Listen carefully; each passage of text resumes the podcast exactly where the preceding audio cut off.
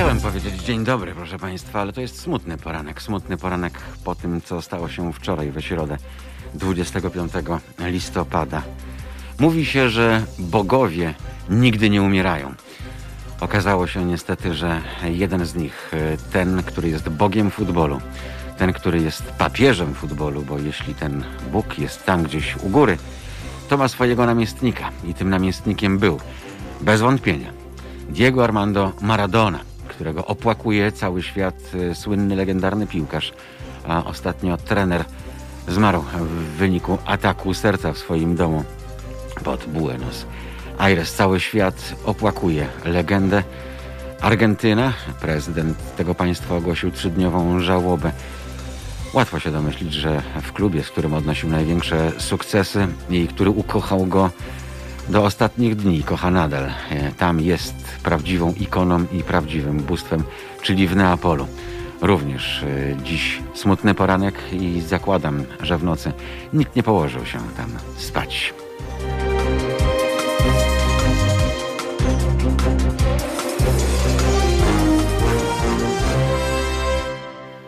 Mariusz Gzyl, witam Państwa bardzo, bardzo serdecznie. Będziemy dziś rozmawiać także o legendarnym piłkarzu. Porozmawiamy po godzinie ósmej. Zobaczymy, jak świat opłakuje słynnego, legendarnego Diego. Chociaż Diego zawsze mówił, że Diego to on jest prywatnie. Jest dla swoich najbliższych, dla członków rodziny, dla przyjaciół, natomiast dla świata jest Maradoną.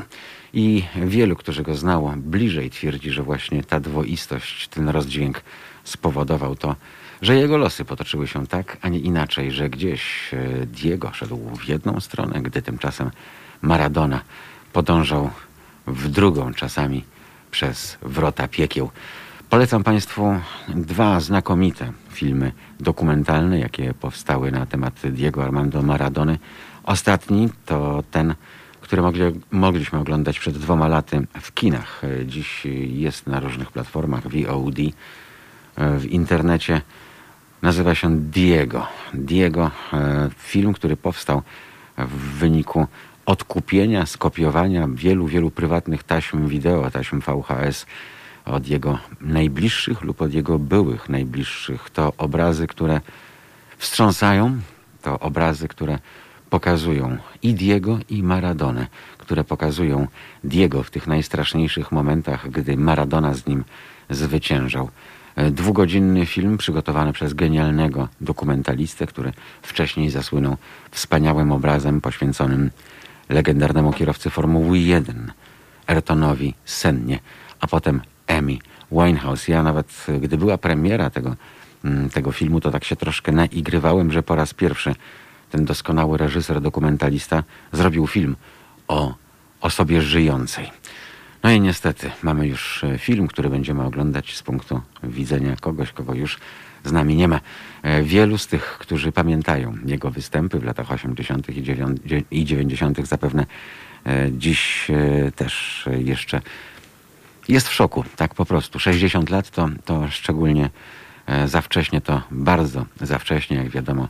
Diego Maradona mm, borykał się z wieloma kłopotami, w tym od z kłopotem, mm, którym było jego wielką tragedią, czyli uzależnieniem od kokainy. Ci, którzy oglądali z Państwa, obserwowali Mistrzostwa Świata w Rosji dwa lata temu, zapewne widzieli, w jakim był stanie, gdzie zasypiał podczas meczów, gdzie e, zostawiał jakieś e, ślady po białym proszku, nie wiemy jakim, na poręczach, e, wśród schodów, gdzie opuszczał stadion.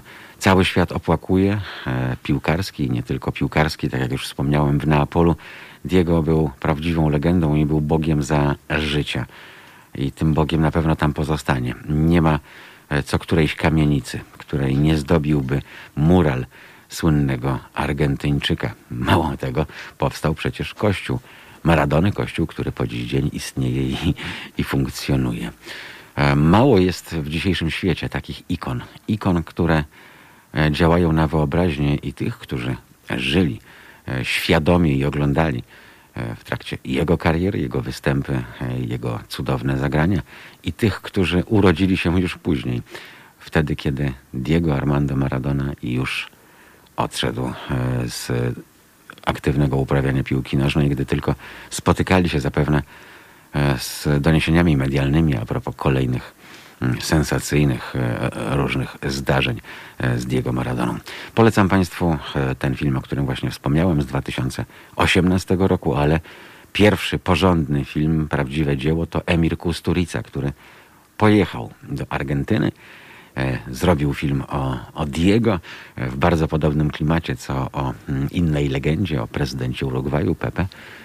A potem Diego odwiedził go w Belgradzie. Wszystko to zostało sfilmowane. To niezwykły również obraz, obraz sprzed wielu lat, e, ale także warto to obejrzeć. No i wszystkim tym, którzy mają Netflix, oczywiście polecam miniserial. Całkiem niedawno się ukazał. Mm, serial, który opowiada o przygodach Diego Maradona jako trenera, trenera jednej e, z meksykańskich drużyn, drużyn, z którą awansował z drugiej do pierwszej ligi, do najwyższej klasy rozgrywkowej. Mm, postać nietuzinkowa, piłkarz, który e, raczej nie zostanie zapamiętany z tego, e, jaką dietę stosował. I tak wczoraj sobie pomyślałem, mm, że właśnie ci, ci wielcy romantycy futbolu, E, którzy po kolei odchodzą. Odszedł bowiem wcześniej przecież także Johan Cruyff, e, że ci wszyscy pozostaną w wspomnieniach e, jako kolorowi ludzie, jako takie ptaki kolorowe, które żyły po swojemu, grały po swojemu. No i można powiedzieć, że też po swojemu w wyniku tego poumierały. Mm, I co pozostanie we wspomnieniach wśród tych, którzy teraz są E, legendami jak Cristiano Ronaldo, jak Robert Lewandowski, jak Lionel Messi. O czym będzie się mówić? O ich wspomnieniach ich dietetyków i trenerów osobistych. Czasy się zmieniają, futbol się zmienia, natomiast e, takich postaci jak Diego Maradona ubywa niestety. Najlepszy piłkarz świata obok e, legendarnego Pele. Na pewno najlepszy dla tych, w których epoce żył. Tak więc przykro, smutno odchodzą ci, którzy, mam nadzieję, na zawsze pozostaną w sercach tych, którzy piłkę nożną ukochali, dla których jest religią, dla których jest ważną dziedziną życia. Ja nie zapomnę Mistrzostw Świata w 1986 roku. E, mistrzostw, które były ostatnimi przyzwoitymi w miarę dla polskiej reprezentacji, bo wtedy po raz ostatni wyszliśmy z grupy. Mm, to wtedy właśnie Anglia mm, i Polska starały się o to, aby przejść dalej. Anglicy byli w tak złej sytuacji, e, nieco gorszej niż Polacy nawet, bo my e, też wyszliśmy z grupy po golu Włodzimierza Smolarka, też świętej pamięci z Portugalią. No a potem spotkaliśmy się w bezpośrednim meczu.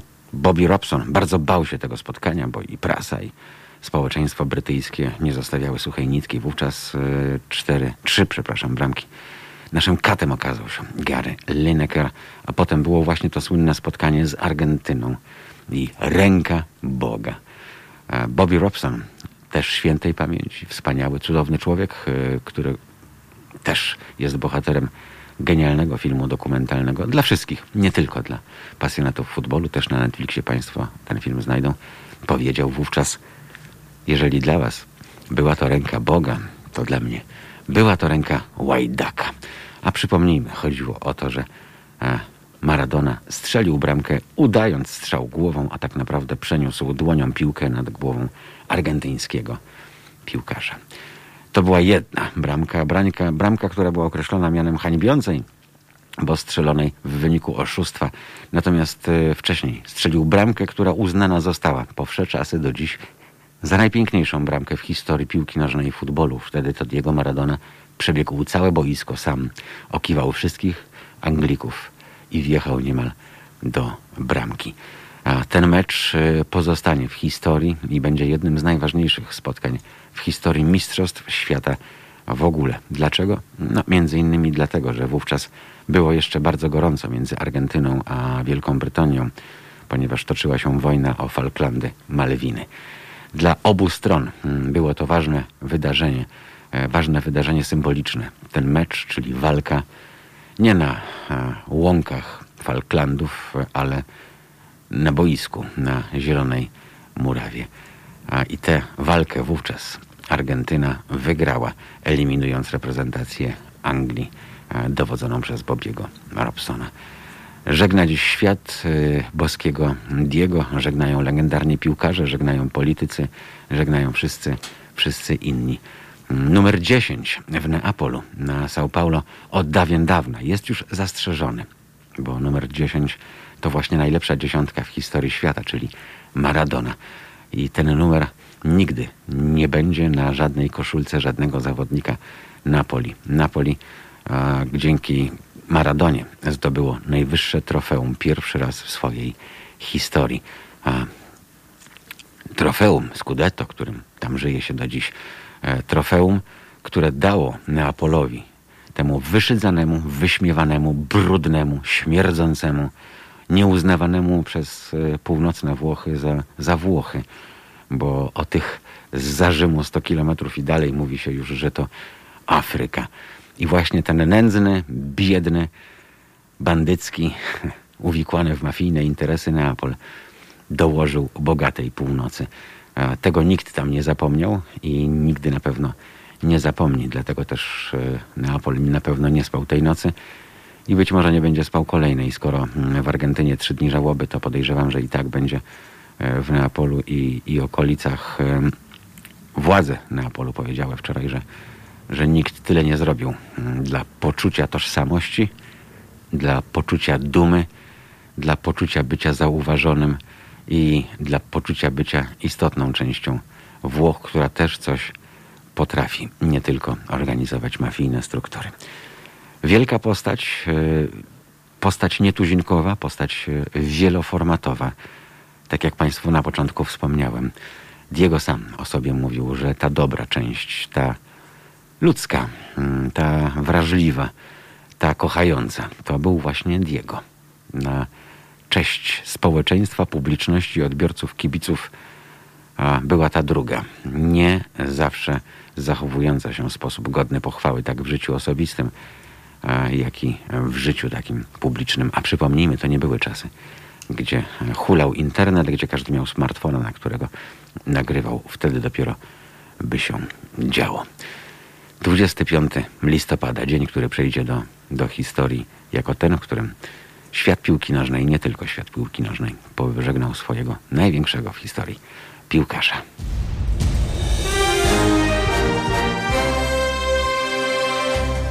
Halo Radio. Gadamy i trochę gramy.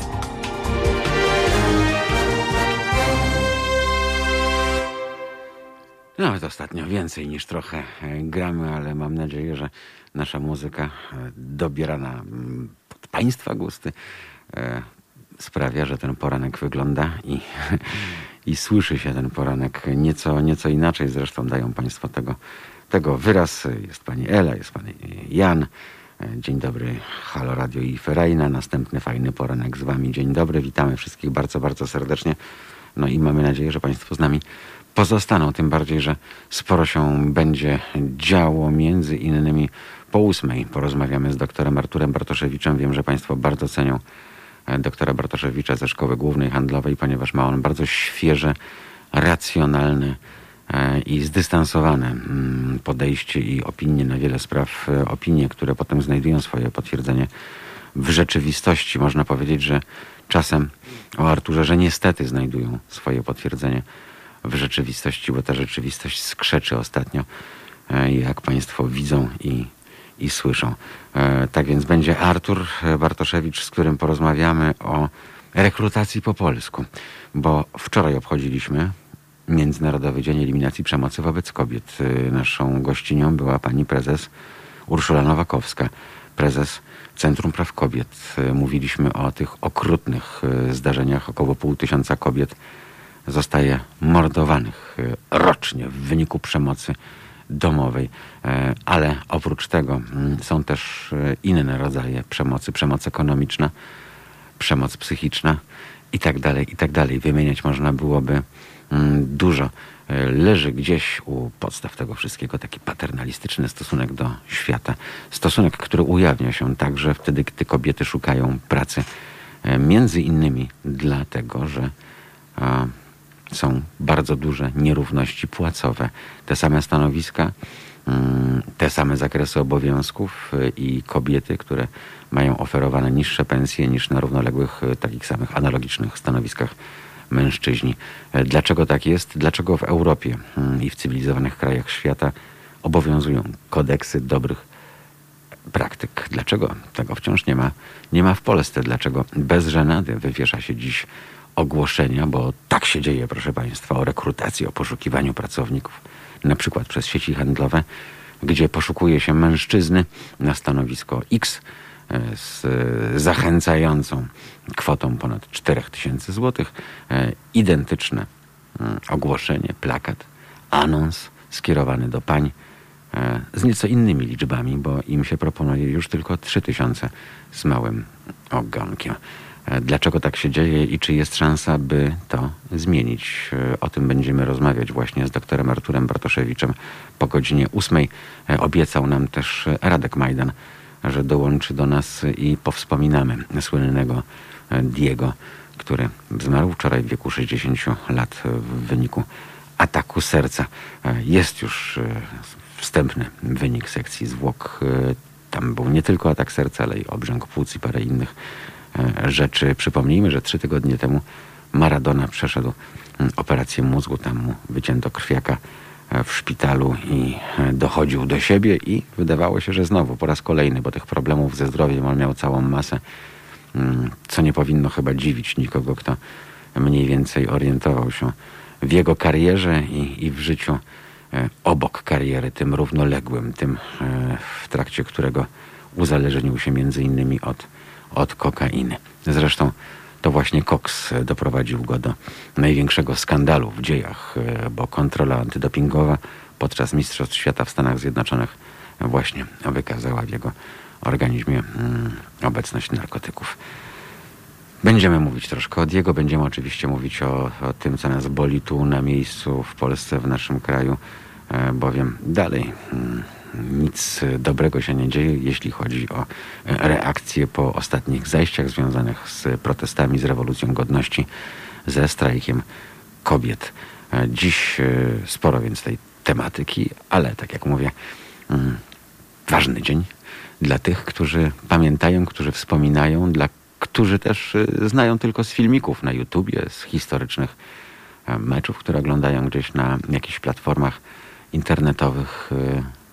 Nietuzinkowa postać, tak jak powiedziałem, dla jednych Bóg, a dla innych y, papież, papież piłkarstwa, e, którego żegna dziś cały świat. Y, Wystarczy wejść na e, strony wszystkich największych światowych portali informacyjnych, nie tylko sportowych, chociaż jeśli chodzi o, o te sportowe, to tytaniczną pracę wykonała wczoraj La Gazzetta dello Sport, mm, bo tam przez wiele, wiele godzin relacje na żywo, podzielony ekran na pół, E, Jedna połowa ekranu to obrazki z Buenos Aires, druga właśnie z Neapolu i zwykli ludzie, którzy gromadzili się w różnych miejscach pod muralami e, na stadionie São Paulo, którzy chcieli być e, w tym tragicznym dla nich dniu po prostu razem. Teraz mamy już 25 i pół. Nie, możemy powiedzieć, że już naprawdę jak skończę mówić, to będzie 26 minut po godzinie, po godzinie 6. Przypominam Państwu, że na Mixcloudzie mm, jest nasza transmisja, co jest o tyle fajne, że tutaj e, no, nie ma tych wszystkich obostrzeń związanych z praktykami Facebooka, YouTube'a, a więc tu gramy również e, z muzyką. Nie słyszą Państwo ciszy, tak jak podczas transmisji na, na YouTubie czy Facebooku, więc jeżeli Państwo chcą mieć takie kompletne Halo Radio z obrazkiem i z dźwiękiem i z muzyką, to zapraszamy mixcloud.com ukośnik live, ukośnik tu Halo Radio, pisane razem. Tu jak tu polew, tu Halo Radio, pisane razem. Tam nas Państwo znajdą, tam jest nasz e, stream e, i serdecznie zapraszamy, bo tam jest e, bez żadnych cisz, bez mm, żadnych powikłań związanych z prawami, bo niestety YouTube nie pozwala, mimo że oczywiście jako transparentne i uczciwe radio prawa autorskie płacimy, nie pozwala e, po prostu puszczać muzyki i e, dlatego tam musi trwać w tym czasie cisza. Więc jak Państwo chcą mieć tak e, i obrazek, i dźwięk, i fajną muzykę, mixcloud.com ukośnik live, ukośnik Tu Halo Radio. Oczywiście, jeżeli mają Państwo ochotę też do nas zadzwonić i, i porozmawiać, to 22 39 059 22, a oprócz tego cały czas nasz e-mail. Teraz małpa halo.radio także do Państwa dyspozycji.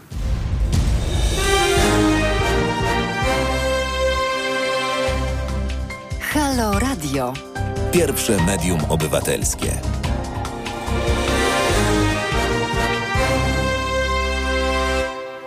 Dzień dobry, pyta Mariusz, czy był już ksiądz w TVN24 dziś rano? Przyznam szczerze, nie spoglądam, bo e, dziś e, inne niestety sprawy zaprzątają naszą, naszą głowę, chociaż e, dla nas, dla naszego kraju jest to też dzień ważny, bo dzisiaj jest czwartek, a to w czwartek, czyli dziś w Parlamencie Europejskim ma być głosowana rezolucja, rezolucja, którą przygotował Robert Biedroń, rezolucja, która ma mm, wzywać do poszanowania praw dotyczących kobiet, ich prawa do aborcji i rezolucja, która popiera odbywające się w Polsce protesty pod hasłem Strajk Kobiet. My nazywamy te protesty rewolucją godności, bo na to w ten sposób trzeba tak naprawdę spojrzeć, bo sprawa dotyczy nie tylko mm, tego żałosnego orzeczenia sformułowanego przez, przez panią Przyłębską, ale większej całości, o czym zresztą od wielu, wielu dni, począwszy od 22 października dla Państwa mówimy.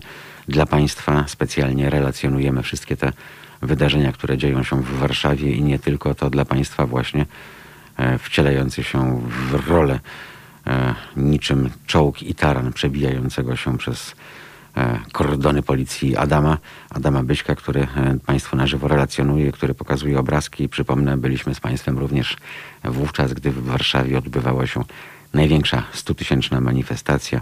Wówczas przeszliśmy całą drogę właśnie z kamerami, żeby Państwo nie tylko słyszeli nasze relacje, ale żeby, żeby widzieli, jak to wszystko mm, wygląda. Więc e, będzie się sporo mm, działo, jeśli chodzi o ten świat polityki. E, przypomnijmy Państwu, że cały czas też e, trwa batalia o wszystkie te przepisy i obostrzenia, które wiszą na stronie rządu, ale jak się okazuje, mm, są równi i równiejsi. Teraz no, myślę, że na celowniku E, koalicja raczej Prawa i Sprawiedliwości jest koalicjant, czyli Jarosław Gowin, który e, tak naprawdę z nikim nie konsultował, jak się okazuje, swoich e, ruchów wywołanych zamknięciem wyciągów narciarskich, a potem rzekomo udanych negocjacji. No, bardzo to ciekawe, bo zatweetował pan minister Gowin, że, że wszystko udało się i wyciągi pozostaną otwarte, przypomnę państwu.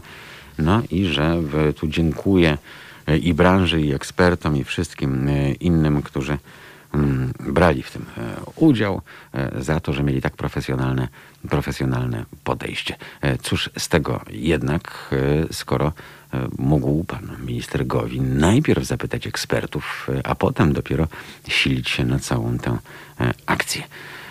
Tak więc pokazuje to jasno, że nawet e, w samym rządzie, nawet e, w całej tej koalicji Zjednoczonej Prawicy, PiSie i tak dalej, i tak dalej, tych wszystkich przebudówkach jest gorąco, bo każdy teraz chce ugrać coś, coś dla siebie, mm, a przy tym wszystkim mm, kolejne porażające e, stwierdzenia mm, posłów Platformy Obywatelskiej, a więc koalicjantów, bo najpierw Grzegorz Schetyna, który stwierdza publicznie, że aborcja na życzenie absolutnie pod żadnym e, wypadkiem. E, kobiety go wyśmiały od razu oczywiście, że drogi Grzegorzu, no nikt ci przecież nie każe dokonywać aborcji na życzenie. Po prostu donoś te ciąże e, i urodź to dziecko.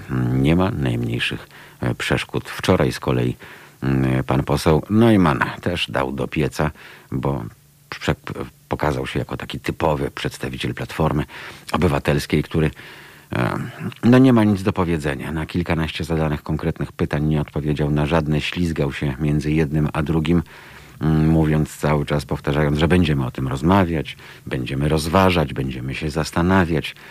A tak więc robił wszystko, żeby potencjalny elektorat Platformy Obywatelskiej, mm, no a przypomnijmy, według ostatnich badań sondażowych sytuacja wygląda w ten sposób, że Prawo i Sprawiedliwość ma 27%. Mm, Wśród y, tych, którzy gdyby poszli na wybory, to by chcieli głosować właśnie na te partie. E, Platforma mm, 2% mniej, czyli 25%, a więc y, o włos już można powiedzieć mm, te wyniki sondażowe, więc tym bardziej, jak rozumiem, e, w największej opozycyjnej partii teraz e, nie ma pomysłu, co zrobić, no bo jak poprą mm, rewolucję godności, to narażą się wszystkim tym konserwatystom i talibom. Jeżeli z kolei poprą, no to narażą, to w, w kobiety em, może być e, cienko i trzeba się będzie z tego jakoś e, tłumaczyć, bo to nie chodzi, proszę Państwa, o to, co się dzieje już w samej Warszawie, na Wiejskiej i w okolicach, ale chodzi o to, co się dzieje w poszczególnych okręgach wyborczych, y, gdzie e, ci ludzie po prostu mają, no mówiąc kolokwialnie, pełne portki, bo przecież jak dojdzie co do czego, to o takim kandydacie na posła e, usłyszą wierni najprawdopodobniej z ambony, e, bo miejscowy proboszcz tych ruchów nie zapomni. Tak więc e, teraz nie bardzo wiedzą, co robić. Mm, Chcieliby, a boją się. Najciekawsze jest to, że przeprowadziłem kilka rozmów z posłankami, które są zrzeszone w klubie Koalicji Obywatelskiej, a więc em, klubie, której największą część stanowią posłowie Platformy Obywatelskiej. Mm, I pytałem, czy paniom nie wstyd.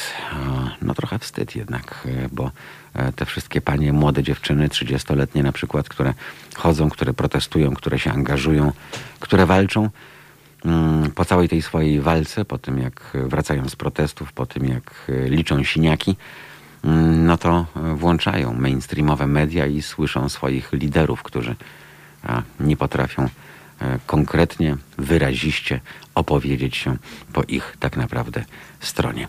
No ale cóż, nie od dziś e, wiadomo, że tak naprawdę PO od PiSu niewiele dzieli, a raczej nic nie dzieli, oprócz tego, że mają być może lepsze szampony do włosów i mniej łupieżu na klapach marynarek. Te marynarki są z kolei trochę lepiej skrojone. No i zapachy, których używają są być może nieco droższe, że o zegarkach nie wspomnę. Tak to mniej więcej wygląda to polskie piekiełko e, i być może to dobrze, bo ci, którzy wychodzą na ulicę, ci, którzy spacerują, ci, którzy wyrażają swoje poglądy i nie boją się tego czynić, popatrzą. Jak tak naprawdę w takich krytycznych, przełomowych momentach e, wyglądają partie polityczne? Jak wygląda w takich momentach polski parlament? E, I coraz wyraźniej zarysowuje się moim zdaniem taka linia podziału pomiędzy tym, e, co dzieje się w realnym życiu, gdzie te więzy społeczne wróciły, e, gdzie ludzie chcą być razem, chcą mieć poczucie wspólnoty, chociażby w takich sprawach jak orzeczenie pani Przyłębskiej i demonstrują, że na to nie ma ich, ich zgody, a jednocześnie jest świat równoległy. Świat równoległy, który toczy się przy Wiejskiej w Warszawie, gdzie tak naprawdę ci ludzie już bardzo dawno, dawno temu chyba oderwali się od tej rzeczywistości, e, od e, tych, których podobno rzekomo reprezentują, czyli od swoich wyborców, od społeczeństwa. Szanowni Państwo, to już za 19 minut mm, będzie godzina, będzie godzina ósma. My już e, za chwilę do Państwa mm, wrócimy. A jeśli chcieliby Państwo jeszcze sobie mm, poczytać mm, takie artykuły, które mm, mówią o tym, dlaczego to mleko e, u Gowina mm, się rozlało, no to, e, to polecamy wbić sobie mm, nazwisko pana wiceministra Andrzeja Guta Mostowego. On jest, ma taką ksywę król Zakopanego, bo ja ukułem kilka dni temu taką teorię z kolei, bliską zresztą temu, e, o czym się teraz głośno mówi, czyli że Jarosław Gowin, który jest przecież z Krakowa, z Małopolski, nie będzie ryzykował otwartego konfliktu i narażania się mm, na pamięć wśród górali, prawda? To jest jednak matecznik, to jest kolebka e, prawicy mm, i to ta chyba najbardziej konserwatywna, tam gdzie e, ten mm, kołtun trzyma się najlepiej, więc e, wiadomo było, że z góralami raczej na wojnę szedł nie będzie. E, I stąd był mój pomysł, że mm, Jarosław Gowin najpierw e, uznał, czego nie było zresztą w żadnym zapisie dotyczącym obostrzeń pandemicznych, że mm, wyciągi zamknięte, no to on teraz zrobi wszystko, żeby je, żeby je pootwierać. Teraz okazuje się, że, że tak naprawdę największym beneficjentem tego mógł być właśnie pan minister Andrzej Gut mostowy, właścicieli wyciągów e, i innych atrakcji turystycznych mm, w Zakopanem i, i e, okolicach. Przypomnijmy, że on jest między innymi właścicielem hotelu Sabała na Krupówkach. E, No i zarabia mm, prawdziwe miliony na tych wszystkich swoich przedsięwzięciach biznesowych, a więc ręka rękę myje, jak to w Polsce. Wracamy do Państwa całkiem, całkiem niedługo. Teraz kilka chwil na relaks.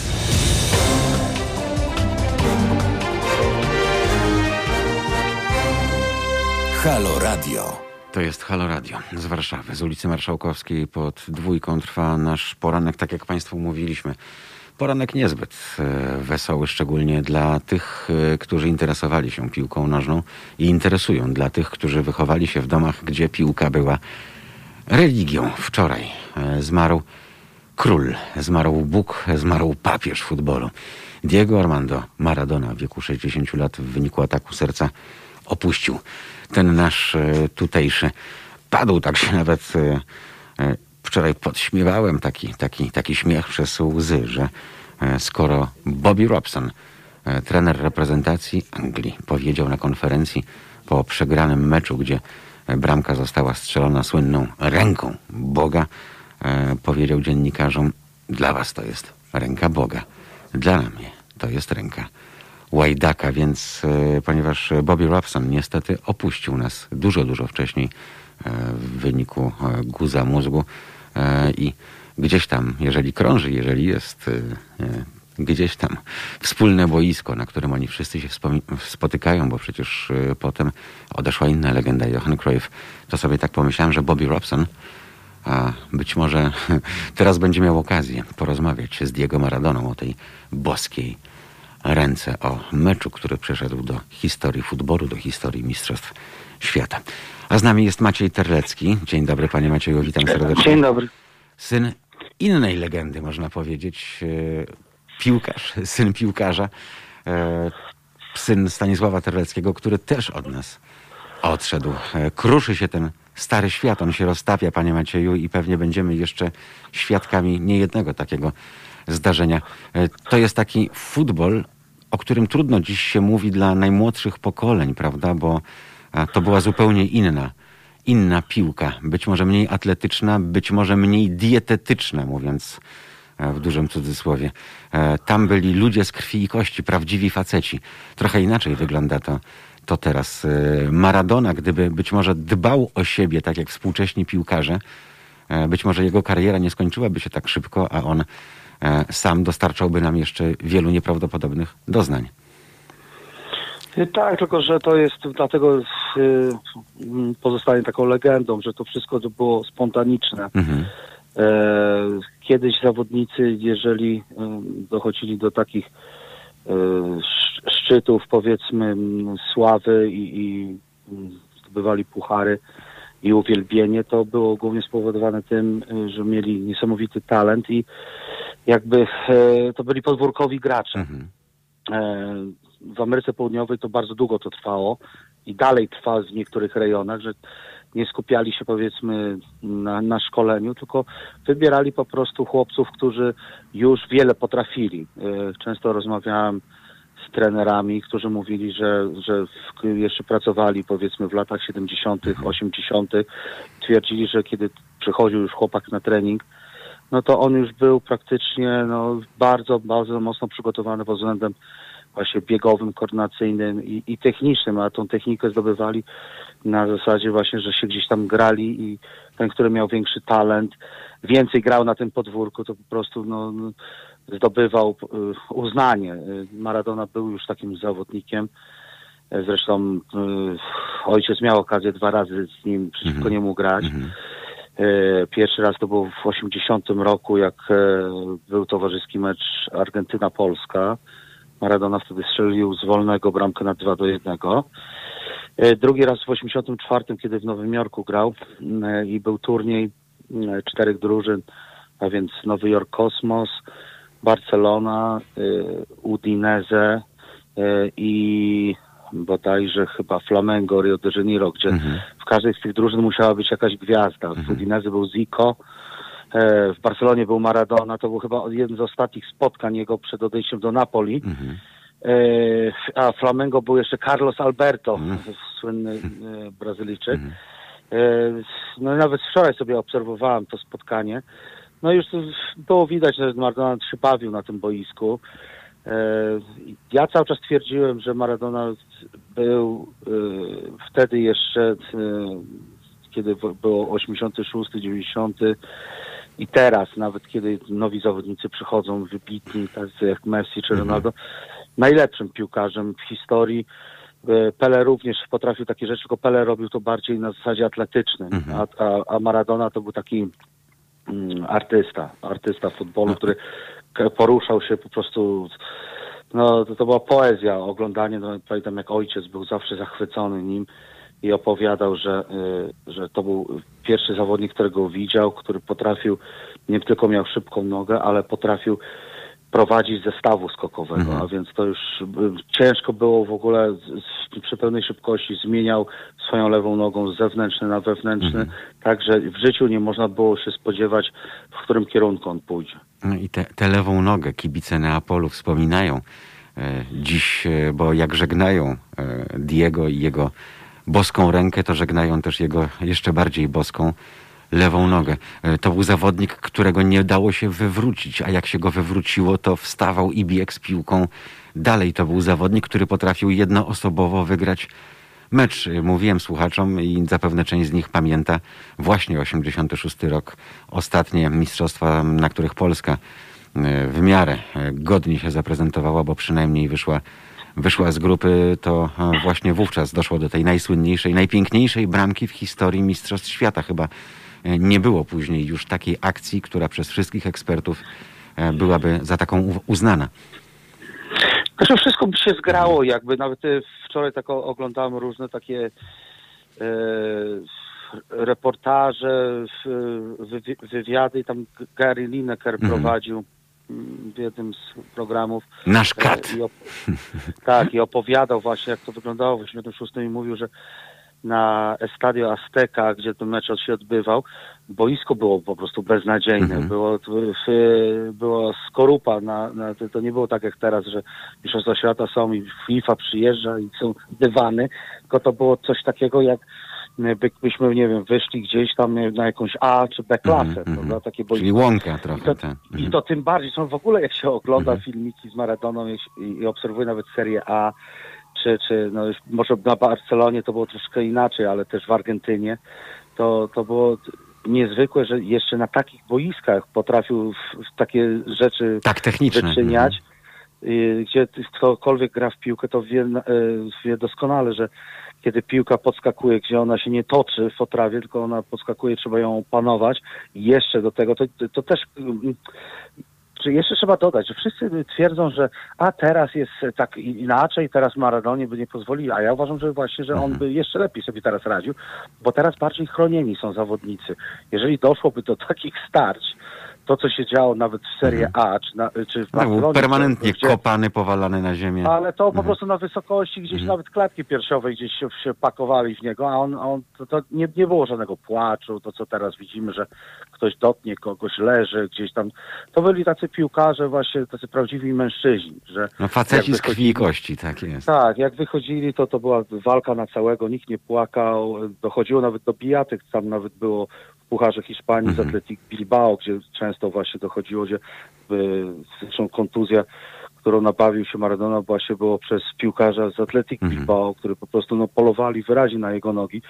E, No i, i, i ta, te jego uwielbienie nie tylko w Neapolu, e, ale przede wszystkim w Argentynie. No to jest, e, mi się wydaje, że nie da się oszukać kibica. Mhm. Jeżeli ktoś rzeczywiście tam serce oddaje i, i, i z taką charyzmą, bo, bo on był jednym z pierwszych rzeczywiście takich zawodników, którzy e, byli takimi, takimi ak, był takim aktorem na boisku, Mhm. ale w takim dobrym znaczeniu, znaczy, że, że on wychodził i, i, i to wszystko, co on robił, to tak jakby się poszło na jakiś, na, nie wiem, na Na Broadway, na jakąś tak. najlepszą Mhm, sztukę. mhm. A teraz to jest wszystko takie zaplanowane. Nawet jakbyśmy porównywali na powiedzmy kolarstwo kiedyś, prawda? Mhm. Kolarstwo to było, ktoś się urwał i gdzieś tam uciekał, miał siły, to skończył. Jeżeli nie, to teraz te wszystkie tam aparatury, jakie tętno, jakie ciśnienie, a teraz zwolni, bo teraz będzie ciężko, a ci ciśnienie podskoczyło. To, Tak, kamizelki z takie ro- GPS-em, tak, tworzymy. mhm, tak.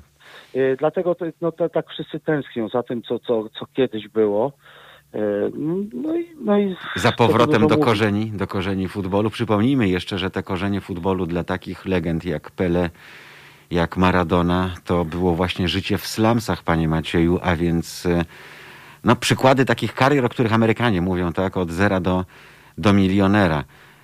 I to też był ważny czynnik, że Maradona czy Pele e, to byli ludzie, którzy żyli w skrajnej nędzy, w wielodzietnych rodzinach, e, gdzie naprawdę brakowało wszystkiego. Gdy porównujemy to ze współczesnym światem i tatusiami, którzy suwami za kilkaset tysięcy przywożą dzieci do szkółek piłkarskich, to nie wiemy, czy się śmiać, czy płakać, do jakiego momentu doszedł futbol. E, Futbol kiedyś e, nie tyle kształtował charakter, co go umacniał.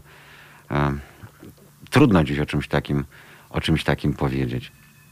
Znaczy to, to, to na pewno poszło, piłka poszło, w ogóle sport poszedł w innym kierunku. Jeszcze e, kilkadziesiąt lat temu to piłka nożna to była gra dla, dla wszystkich, Mhm. a przede wszystkim dla biednych Tak. ch- chłopców. Teraz e, odwróciły się role i piłka nożna stała się troszeczkę grą elitarną. To znaczy, dlatego, że tak, nie ma już tych podwórek. Mhm. E, żeby coś osiągnąć, to trzeba być w klubie, gdzie jest przede wszystkim dobry trener. A wiadomo, że jeżeli jest dobry trener, no to ten trener e, musi dobrze zarabiać. Żeby dobrze zarabiał, to musi być w jakiejś dużej akademii, albo po prostu no, rodzice muszą więcej płacić. To troszeczkę to wygląda taka, e, tak jakby piłka nożna stała się takim trochę tenisem. Mhm. Może nie ma takich wydatków jak w tenisie, bo jednak tenis to jest indywidualna dyscyplina, ale jednak ja sam y, y, tutaj prowadzę tam dzieci, młodzież i ja, ja, ja widzę, co się dzieje, że brakuje troszeczkę takiej, mm, takiego otwarcia dla, dla tych chłopców, no, Dla których piłka nożna, panie Macieju, mogłaby być szansą po prostu życiową, prawda? Tak, no tak jak kiedyś, no Mhm. oczywiście teraz jest tyle różnych atrakcji, że y, y, poprzez y, komputer i tak dalej, że można jakieś, y, można zdobywać pieniądze że, y, poprzez głupoty nawet, Mhm. prawda? Gdzie, gdzie Tak powoduje jest. to, że te Ktoś dzieciaki się staje youtuberem, tak? I to jest To, zawód. to dzisiaj, nawet tak. kiedyś ktoś e, opowiadał o Stanach Zjednoczonych Mhm. zawsze, że w Stanach Zjednoczonych dla, taki e, wie, wielki kraj e, i w sumie najwięcej dzieci gra w Stanach Zjednoczonych, Mhm. jakbyśmy tak obliczyli. No i To dziewczyn nie- przede wszystkim. tak, i dziewczyn. Ale i dlaczego ta, ta, te Stany Zjednoczone, no teraz akurat jeszcze tak w Mhm. miarę tam jakoś grają, ale kiedyś nie, mo, nie mogli się przebić.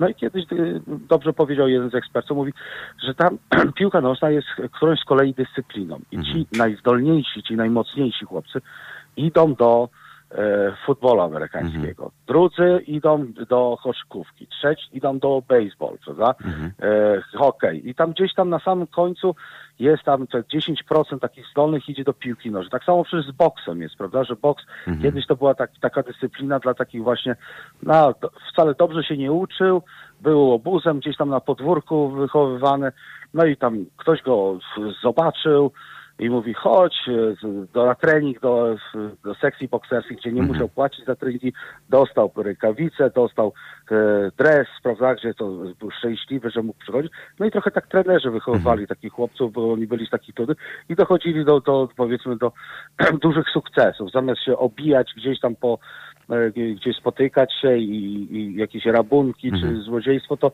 to on potem zdobywał medale, na przykład nawet dla Polski, prawda? Mhm. I, y, i, i, i to, to była fajna sprawa. Piłka nożna też była taką ucieczką.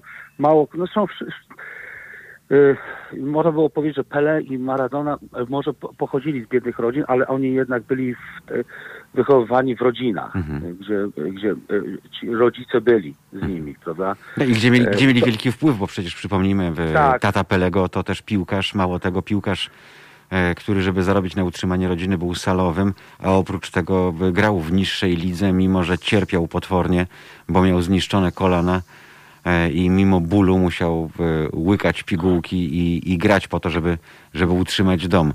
E, Pel na to wszystko się przyglądał i przysiągł sobie przecież, że on e, zrobi karierę po to, żeby już e, nie patrzeć na na przykład na cierpiących rodziców, tak, e, którzy e, muszą tyle wysiłków podejmować.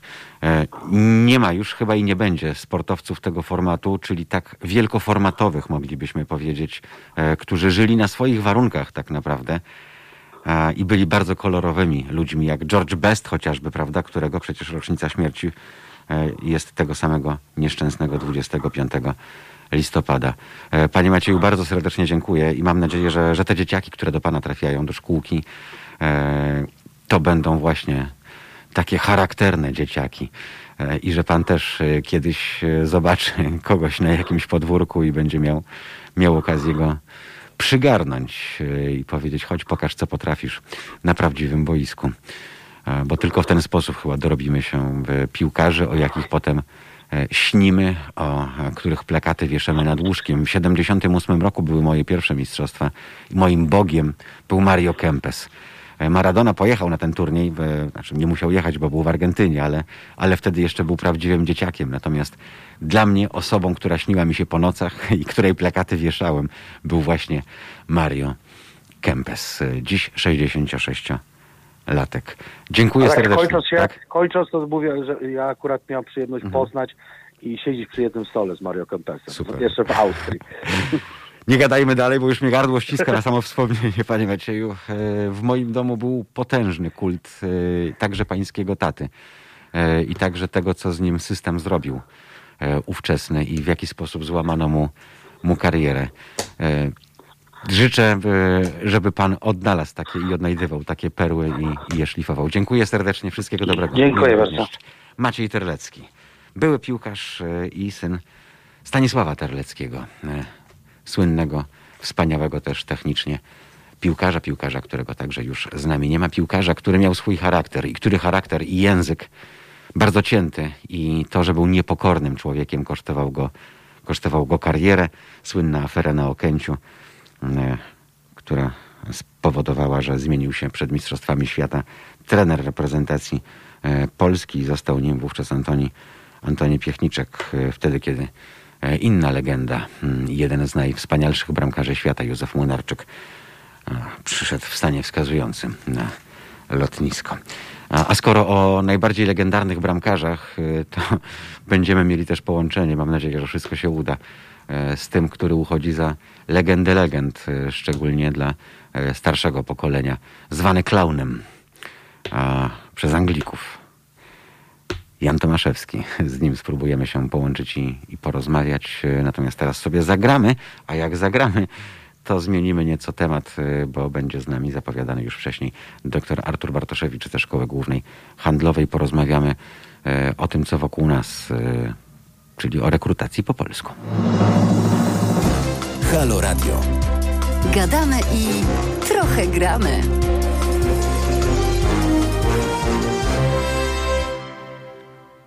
Gadamy. Gadamy dziś przede wszystkim o tym, e, czym żyje świat. Świat nie tylko futbolu, bo odeszła ikona tej dyscypliny sportu.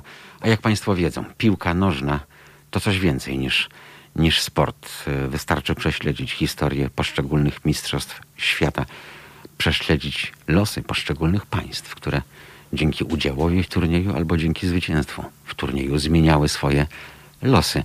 Tak było chociażby e, w czasie, gdy Mistrzostwa Świata odbywały się w Szwajcarii. Wtedy, gdy po raz pierwszy w historii po swój tytuł sięgnęli Niemcy.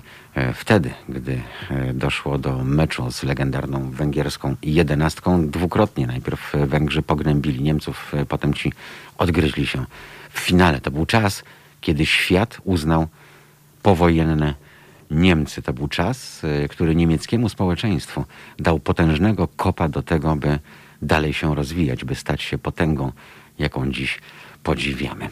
Tak więc y, wiele wątków, y, wiele rzeczy mogło mieć wpływ na klimat. Klimat, który ów- wówczas panował. My w Halo Radio rozmawiamy najczęściej o tym, jaki klimat panuje u nas i co ma wpływ i czy kiedyś wejdziemy na tę ścieżkę cywilizowanego rozwoju, taką, jaką byśmy chcieli, o jakiej wielu z nas marzy i jaką obserwujemy, także w krajach ościennych. Dr Artur Bartoszewicz, zgodnie z zapowiedzią, Szkoła Główna Handlowa jest naszym gościem. Arturze, witam cię bardzo serdecznie. Dzień dobry. Dzień dobry, dzień dobry Państwu, cześć, witam serdecznie. Dziś rozmawiamy, żegnamy e, wielkiego Diego e, na antenie Halo Radio, ale oczywiście też tematy, tematy bieżące. Zapowiadałem Państwu, że porozmawiamy o rekrutacji po polsku. Wczoraj moim gościem była pani Urszula Nowakowska, szefowa Centrum Praw Kobiet. E, To była straszliwa rozmowa tak naprawdę, e, bo to o czym mówiła to były straszne rzeczy. E, Pół tysiąca kobiet rocznie jest mordowanych przez e, członków swoich rodzin, przez partnerów, konkubentów, mężów i tak dalej, i tak dalej. Rozmawialiśmy Nie, to w ogóle niemożliwe jest, to o czym Ty mówisz w ogóle. o, Gdzie? W Polsce? w świętym kraju, tak, gdzie 80... W, tak, w żadnej prasie, w mediach nie ma takich informacji. Czyli wymyślasz, a żaden polityk w Polsce nie, nie informuje o tym, żadna służba nie prezentuje tego typu herezję, nie tak. prezentuje żadnych raportów w tym zakresie, nie podejmowane są działania, strefy wolne od przemocy wobec kobiet, strefy wolne od zabójstwa e, w domu, e, strefy wolne od przemocy. Wiesz, Ja pani nie Urszula myślała, tak. że, że będzie taka strefa, bo była interwencja, ciężkie pobicie w Mińsku Mazowieckim i pojechała do proboszcza. Widocznie się należało. No więc właśnie tak usłyszała. Mm, To znaczy ksiądz, się, ksiądz powiedział, że owszem, on z ambony napiętnuje, ale potem e, ksiądz się zmienił e, i przyszedł jakiś z ławki rezerwowych, e, wszedł na tę ambonę i powiedział coś zupełnie mm, odwrotnego, że widocznie prowokowała, no to, to się Prowokowała, stało, no. to co się stało. To, No. jest- to jest bardzo częste w Polsce w domu. Kobiety chodzą, prowokują Tak. i, i Zrywają się z łańcucha, mężczyzna- prawda, albo, tak, albo ten łańcuch ma... nie wytrzymuje, Tak. nie wytrzymuje nerwowo, bo są granice, naprawdę. I Są A granice, których granice są przekraczać nie wolno. Tak. i nie można ich przekraczać. Także i to jest... I, i wiesz, no, zaczęliśmy oczywiście od troszkę delikatnie mówiąc, to nawet nie jest Międzyna- żart. Międzynarodowy Dzień Ale- Eliminacji Przemocy wobec Kobiet to jest bardzo ważny dzień, Arturze. E, Tym Tak. bardziej, że rozmawialiśmy też o tym, że policja nie ma najlepszego PR-u, delikatnie mówiąc, natomiast gro tej przemocy domowej to są właśnie służby mundurowe, to są policjanci, którzy po pracy komisariat Prawda? przenoszą do domu, Ci, znęcając którzy, się nad ci, ci, najbliższymi. którzy powinni, powinni mieć zakodowane i powinni być wykształceni, wyszkoleni w taki sposób, żeby chronić. Mnie to ostatnio ta informacja zmroziła, że polska policja będzie miała teraz na samochodach napisy Tak, o tym e, mówiłem. Chroni, broni. Tak, To tak, po tak, tak, prostu tak. jest Ja mam nadzieję, że do tego nie dojdzie, bo y, że ktoś tam będzie miał chwilę na refleksję. Um, że dopóki policja nie zacznie zachowywać się w ten sposób, to nie Mm. ma prawa e, na, y, wozić tego typu napisów na, na Dokładnie. swoich samochodach, bo to jest fikcja totalna. Znaczy nie, my nie będziemy, nie, nie powinniśmy zaklinać rzeczywistości, bo nie jest tak, że my się czujemy e, chronieni w wielu miejscach, albo policjanci potrafią się w ten sposób zachowywać. Ale wiesz co, mnie ostatnio tak e, wczoraj czy przedwczoraj włączyłem sobie telewizor, rzadko kiedy to robię, ale przeleciałem po kanałach i, i, i co mnie zaskoczyło o godzinie 16-17 na wszystkich kanałach programy e, o policjantach. mhm. Coś niesamowitego. Jest kolejna sfera aktywności społecznej, która jest, tylko leży w tym zainteresowaniu całego społeczeństwa. Tylko policjanci, dochodzenia, przemoc. Ale to pokazuje tak naprawdę, czym Polacy się interesują. Znaczy chyba, nie wiem, nabywają nowych kompetencji.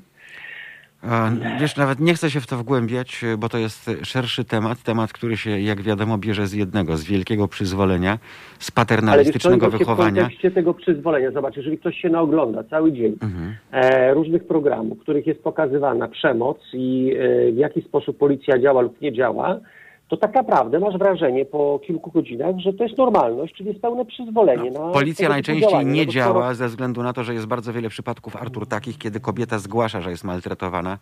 E, Policja to ignoruje albo lekceważy i kończy się, że potem policja przyjeżdża na oględziny zwłok do mieszkania.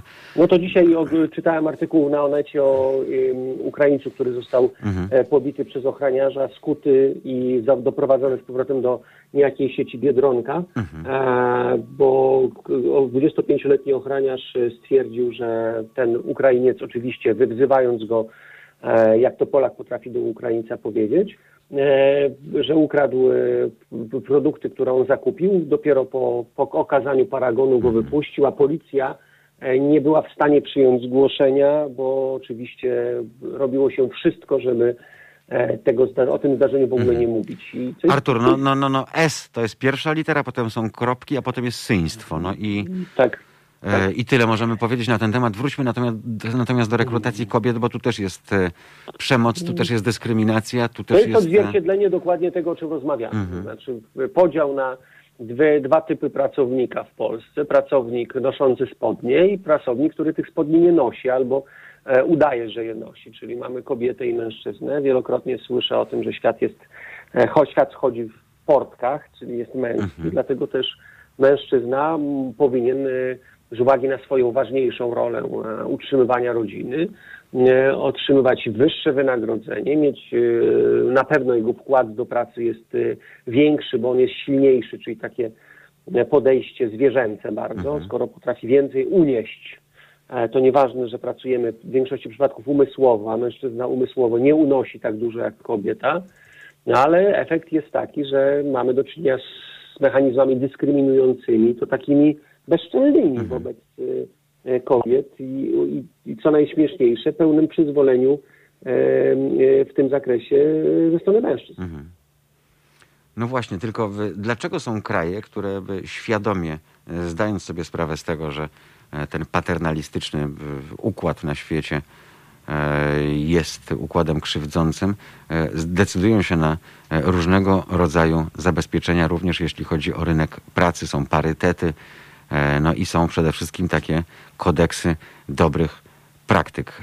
E, Dziś No bo dochodzą tam chyba do głosu ludzie, którzy mają świadomość, że e, w, jeżeli się z najprostszych rzeczy nie zapisze, e, zobacz, jak się czyta konstytucję na przykład, tak ostatnio miałem dyskusję z, e, w, w, w tym temacie i, i, e, doszliśmy do wniosku, że tak naprawdę konstytucja prezentuje najprostsze zapisy, które, e, które o, o, próbują obrazować, zobrazować e, zjawiska, e, wobec których my w ogóle nie staramy się, nie staraliśmy się nigdy dyskutować. Czyli dobrze napisany taki akt, tak jak do, ko- kodeks dobrych praktyk, e, mówi o truizmach.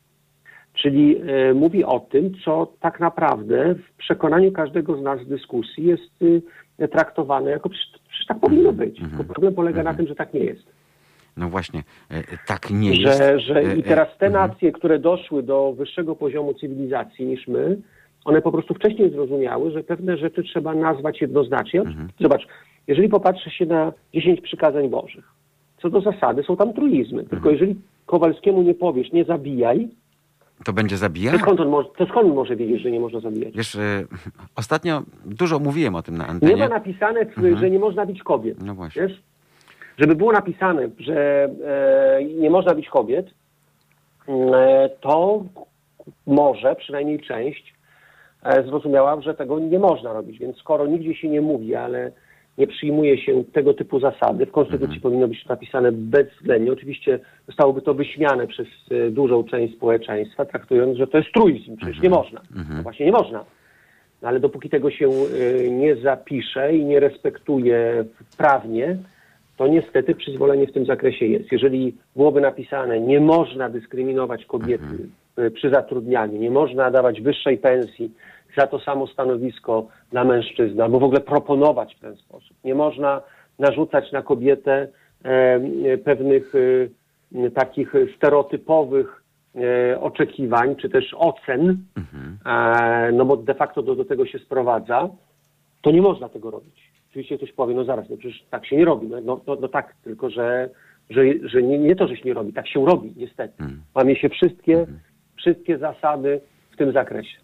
E, Artur, łamie się wszystkie zasady. E, Tymczasem kobiety w ostatnich dekadach e, są, jeśli chodzi o rynek pracy, jeśli chodzi o biznes, osobami z gruntu lepiej wykształconymi od facetów, więc może tutaj też dochodzi jakieś leczenie kompleksów i strach przed wygryzieniem, jak to w korporacji przyjdzie konkurentka, e, a wiadomo, że tak, jeżeli jest się konkurentką, to trzeba się cztery razy bardziej starać niż gdy się jest facetem, e, więc może taka pani będzie stanowiła realne zagrożenie dla Ale innych. oczywiście, ale oczywiście, dlatego że problem kobiety polega na tym, że dla niej konkurentem w pracy są inne kobiety, co też jest niesamowite, plus wszyscy mężczyźni, którzy traktują y, z podtekstem seksualnym każdą wypowiedź i każde zachowanie, każdy ubiór, e, takie samcze podejście.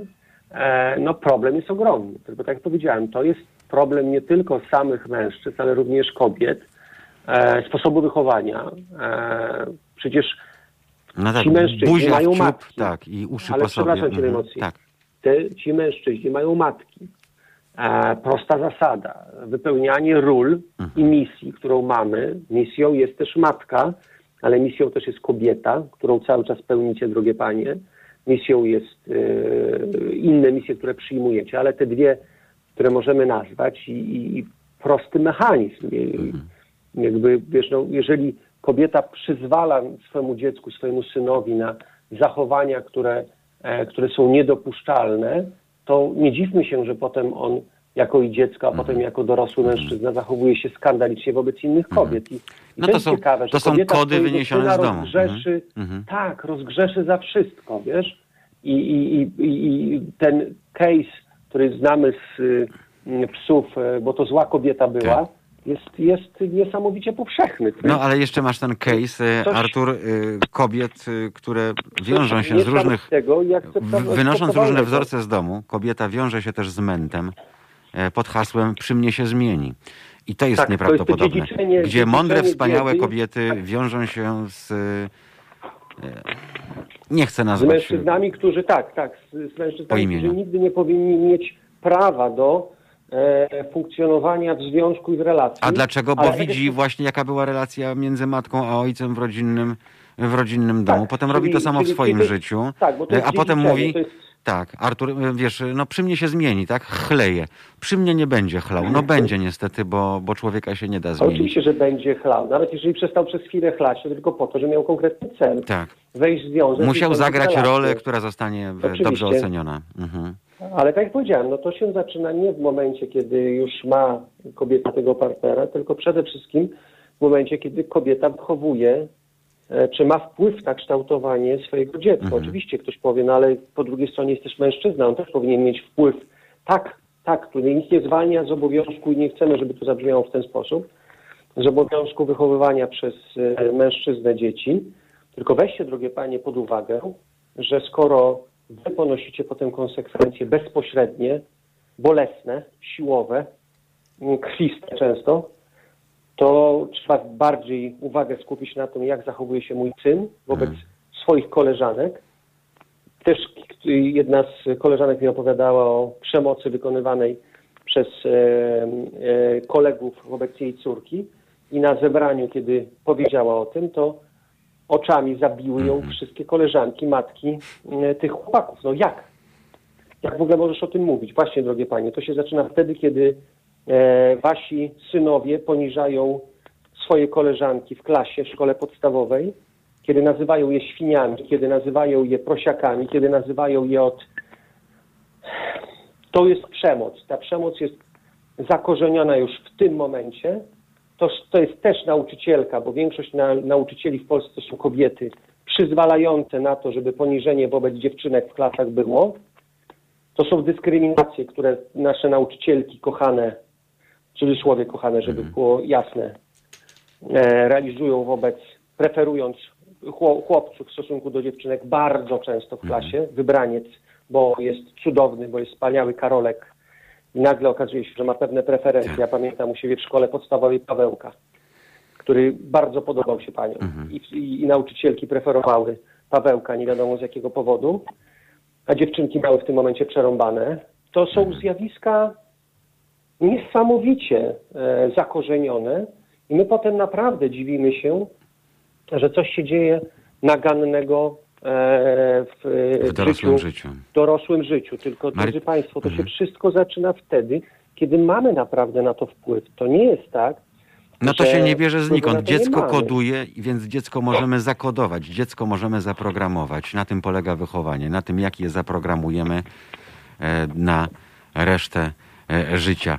E, Co więc możemy e, poradzić e, kobietom, które na przykład idą e, na rozmowę rekrutacyjną i e, wiedzą i widzą i przeglądały sobie na różnych portalach, na różnych forach, e, jakie jest podejście w firmie do kobiet e, i jak bardzo, jak wiele jest tam hipokryzji, no bo oficjalnie wszystko jest cacy oczywiście, jak dojdziemy do szczegółów to wygląda inaczej. E, Czytaliśmy ostatnio mm, właśnie w Forbesie o tych e, plakatach o pracę w jednej z sieci handlowych. Facet tam 4,5, analogiczne Tak, a stanowisko kobieta- kobieta 3200. 3200. prawda? I, I powiedz mi, jak reagować, e, bo Znaczy reagować, reagować, wiesz, no to jest zawsze tak, że sam człowiek jeden y, mało jest w stanie ugrać, ale dzisiaj jesteśmy w świecie, w którym ten przekaz informacyjny jest szeroki i, i właśnie nadpiętowanie e, i, i współidentyfikacja, e, pokazanie, że my się na to nie zgadzamy e, ze strony kobiet, y, wyciąganie takich informacji, publikowanie tych informacji, e, weryfikowanie oczywiście za każdym razem, kiedy wchodzę, to tak jak w ten zły, zły związek. To, że on się ładnie ubrał i się nażelował i przyjechał pięknym samochodem, to nie znaczy, że po pierwsze to są włosy jego, e, po drugie te ubrania są też jego, a samochód na pewno też jest jego. Jeżeli oczywiście uznajemy to w jakikolwiek sposób za wartość, a niestety często tak jest, bo w taki sposób się wychowuje, e, to trzeba zweryfikować. Trzeba zweryfikować, w jaki sposób kobiety funkcjonują w danej firmie, czy w danym zakładzie pracy, w danej organizacji, e, jaki jest stosunek do nich, e, jaka jest struktura zarządu, jaka jest struktura kadry średniej. Jeżeli nie ma tam kobiet, to proszę mi nie mówić, że jest dobre podejście do kobiet, bo jest szklany sufit, czyli panie przyjdą i posprzątają kawę przyniosą, a tutaj mężczyźni będą podejmować decyzje, bo przecież e, e, tak powinno być. E, e, To są, to jest e, tak naprawdę w moim przekonaniu duża praca, którą kobiety muszą wykonać. E, Przepraszam, że e, przerzucam na nie w tym momencie, ale e, drogie panie, nie oczekujcie, że faceci e, zmienią siebie i zmienią świat e, pod was, bo tego nie zrobią. E, Oni już e, robią to poprzez tak to, że e, zawierają z wami konsens e, e, w tematyce na przykład aborcji, czyli spotyka się 10 facetów e, i pięciu czy, trzech w mediach i mówi o tym, jak to kobietom należy e, uszczęśliwić życie. I niestety jest tak, że gro ciał decydenckich to są mężczyźni. Więc optyka męska, jeżeli się, drogie panie, nie przebijecie, e, jeżeli nie wyjdziecie z, czasami strefy komfortu, czasami, ja nie mówię, że zawsze tak jest, ale czasami jest tak, bo, bo się nie narażę, bo, bo jest to lepsze miejsce. Mm, Co jest zadziwiające, zobacz, na uczelniach wyższych, w, w edukacji gro jest kobiet, ale jak popatrzysz na strukturę rektorską e, i ciał zarządczych, to w większości przypadków mężczyźni. Oczywiście do, e, do roboty na poziomie niższym zawsze kobiety, tylko e, znowu, kto, to są systemy demokratyczne, czyli kobiety głosują w taki sposób, podejmują takie decyzje, kobiety zatrudniając inne kobiety, godzą się też na poniżenie tej kobiety. Na, to nie jest tak, zobacz, jak powiedzieliśmy sobie, że jest ogłoszenie, e, plakat ogłoszeniowy, gdzie jest pensja 400 dla mężczyzny, a 3250 dla kobiety, to już nie mówię, że to jest niezgodne z prawem, że taki, taki podmiot powinien zostać za takie no ogłoszenie to jest zakazane. ukarany, ukarany. Mało tego, nie wolno ukarany. określać w takich anonsach e, płci w ogóle. Oczywiście, ale co do zasady powinien być wiesz, tak ostro pociągnięty po kasie, łącznie z sytuacją, naprawdę, tu bym nie miał litości, kurczę, doprowadziłbym do bankructwa taki podmiot, tylko po to, żeby dać sygnał na rynku, że takie rzeczy ma zgody, mo- nie ma nie ma w ogóle na, nią, na nie zgody. Taki przedsiębiorca powinien być wyeliminowany z rynku za tego typu podejście, bo jeżeli on w ten sposób podchodzi do relacji pracowniczej, to ja już wyobrażam sobie, co się dalej dzieje w relacjach siłowych, e, kiedy on coś może przejąć, kiedy on coś może e, dalej, e, wiesz, na, na rynku wykonywać. E, to jest katastrofa. To znaczy, to jest sytuacja, której, któ- która jest niedopuszczalna. Więc e, też zastanawiamy się, na ile kobiety, które pracują w tej firmie, które zajmują określone stanowiska lub są współuczestniczące w decyzji, pozwalają na coś takiego. Problem polega, wiesz, na wrażliwości, bo ludzie nie chcą tego widzieć, nie chcą widzieć takich zjawisk. Ja zakładam, że byśmy przeszli się z pytaniem po mieście, z taką e, ankietą, czy coś dziwnego widzisz e, w pensji 400 dla mężczyzny, 3250 dla kobiety. No może ogólnie by ktoś powiedział, że o, tam mała, nie mała, ale nie byłoby kwestii płciowych. Okej. To nie byłoby problemem. Jestem przekonany, że Artur- większość społeczeństwa by tego zjawiska w ogóle nie widziała. Jeszcze tylko taka refleksja na koniec, bo jak tak patrzę na to, co się działo w ostatnim trzydziestoleciu, to kobiety kobietom zgotowały ten los. E, Tak, o czym mówimy. Znaczy mówimy posłuchaj, czas Hanna przed- Słuchocka, Hanna Mhm. Gronkiewicz-Walc, Beata Mhm. Szydło, e, pani. Kopacz. Em, to były kobiety, które mogły coś zrobić dla kobiet, e, a które czasem e, reprezentowały bardziej skrajnie konserwatywne skrzydło Interes niż... mężczyzny niż, niż kobiet, Tak. prawda? Pani, która była premierem, a potem w nagrodę za swoje zasługi została ambasadorem w Watykanie. E, Tak. Pani, To- która to- to- rządziła miastem nieudolnie zresztą przez wiele lat, y, która była zakonnicą w cywilu de facto, bo tam złożyła śluby na Jasnej, na Jasnej Górze. I tak dalej, i tak dalej. A, Czy jest szansa na to, żeby światła kobieta, nie mówię, że musi to być ktoś pokroju Marii Skłodowskiej-Curie od razu, e, ale ktoś, e, kto pociągnie inne kobiety za sobą, da przykład i pokaże, e, że od dziś zmieniamy tę historię mm, i od dziś e, świat nie będzie już taki sam. Jest, szansa wiele na kobiet, taką? i nawet i Polek, które pięknie e, budują swoje kariery, tylko problem polega na tym, że one w większości Mhm. budują je za granicą. A no właśnie. A czasami zdarza się, że Polki potrafią zbudować jakąś swoją wysoką pozycję na poziomie krajowym. E, rzadko kiedy albo w ogóle jest to kraj, k- Mhm. krańcowo rzadkie w, em, w administracji publicznej, w ogóle strukturach władzy, które e, zdominowane są przez mężczyzn. E, W biznesie pojawiają się kobiety e, coraz częściej e, na poziomie me- managementu średniej klasy i wyższej klasy, łącznie z e, właścicielkami firm. Szereg firm, małych, średnich, mikrofirm, są, to są firmy świetnie tworzone i zarządzane przez kobiety, tylko nie ma, nie ma e, promocji sukcesu kobiet. W moim przekonaniu za mało jest e, pokazywania dobrych praktyk, że kobieta niestety. sobie radzi i e, przez to nadawanie, że świetnie sobie radzi na rynku pracy, świetnie sobie radzi w relacjach biznesowych. Wiesz, ten świat biznesowy jest jednak taki, że trzeba usiąść, ze sobą porozmawiać. W Polsce oparty jest na alkoholu, na wspólnym imprezowaniu.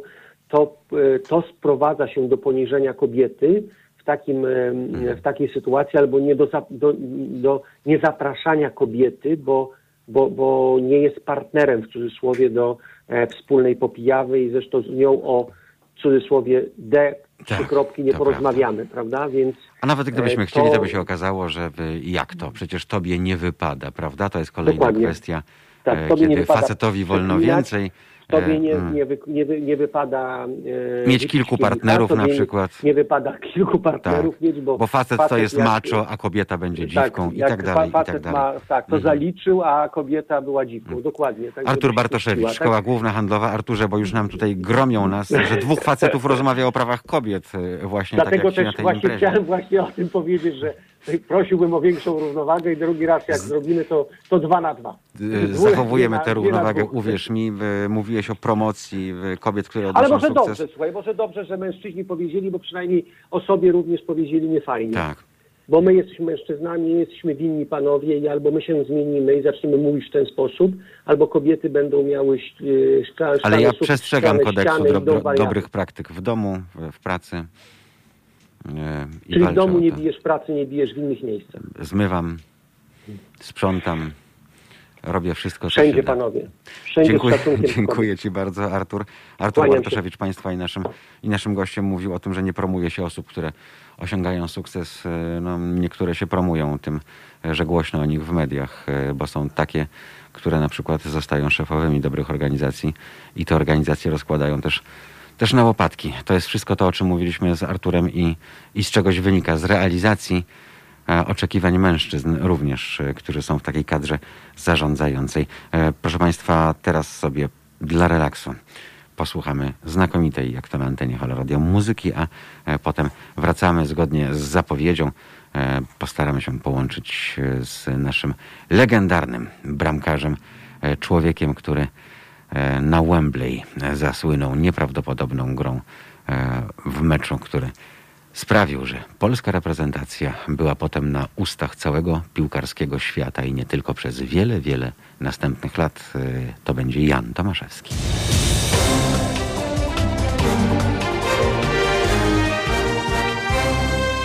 Halo Radio.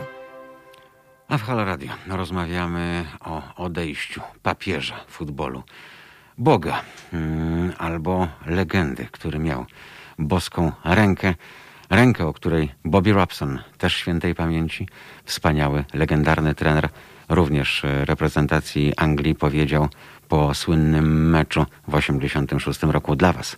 To była ręka Boga. Dla mnie to jest ręka Łajdaka. Wielowymiarowy, wieloformatowy.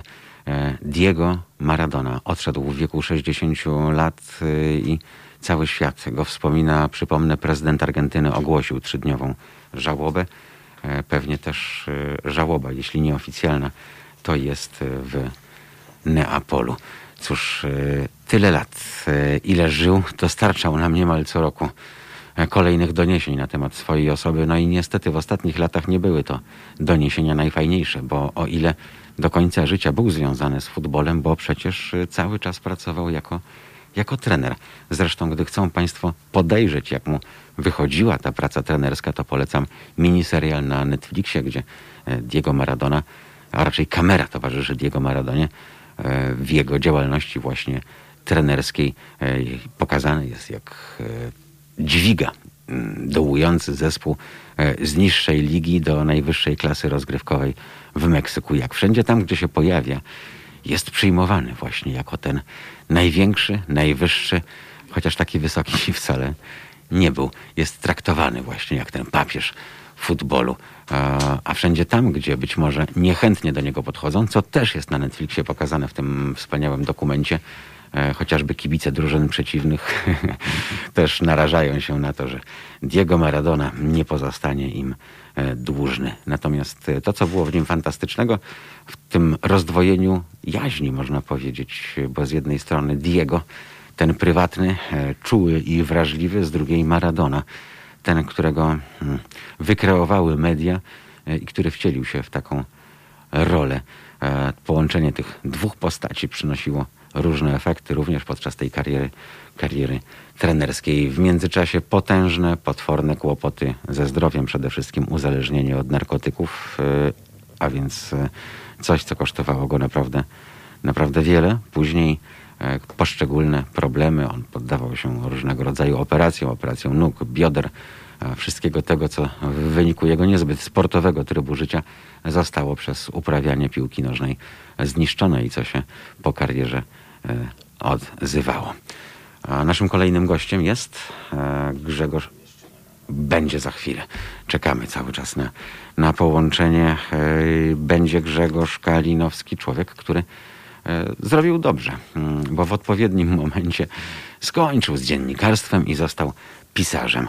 Łatwo powiedzieć, prawda? No ale Grzegorz ma wiele talentów, w związku z czym ten talent przekuł E, na swoją lekkość pióra i budowanie opowieści, dzięki czemu stał się e, poczytnym pisarzem. E, człowiek, któremu się udało i człowiek, który dzisiaj z dystansu patrzy na swoją karierę, karierę, która była poświęcona właśnie życiu, życiu sportowemu i, i piłce nożnej również. Tak więc już za chwilę porozmawiamy. Przypomnę, że Grzegorz regularnie mm, pisze książki, nie ustaje, co nas bardzo zresztą zresztą e, cieszy. E, czy mamy już to połączenie? Jeszcze czekamy przez sekundę. No dobrze, w tej chwili za 4 minuty godzina, godzina 9, a, a dziś, e, tak jak wspomniałem, wspominamy, tak jak cały świat wspomina, wspomina Argentyna, wspomina Neapol, dla którego był prawdziwym królem życia. No i z tym Neapolem również wiele historii jest związanych z jego powiązaniami ze światem mafii, z Neapolem, którego kochał, którego uwielbiał, z Neapolem, który e, tak naprawdę e, pokochał go od pierwszego wejrzenia, któremu udowadniał na boisku, e, kim jest i jak dużo robi dla lokalnej społeczności, społeczności, która do dziś postrzegana jest jako ta gorsza część Włoch, jako to biedne, prymitywne, zaniedbane, śmierdzące południe to dzięki Diego właśnie Neapol i okolice. O nich zaczął mówić cały świat. E, to Neapol pokazał, że, ta bied, że to biedne, południe, które jest e, odsądzane od czci wiary, e, które jest szyderczo nazywane przez północną część Włoch Afryką, też coś potrafi, że też coś może znaczyć. A, tak więc postać, o której mówiłem Państwu, a, która tak naprawdę mm, będzie jeszcze wielokrotnie wracała. I myślę, że te dwa filmy dokumentalne, które Państwu polecałem, to, to tak naprawdę teraz będą miały drugie życie oczywiście, ale nie będą ostatnimi, e, które będą realizowane, e, bo domyślam się, że tych dokumentów w najbliższym czasie pewnie, pewnie powstanie kilka.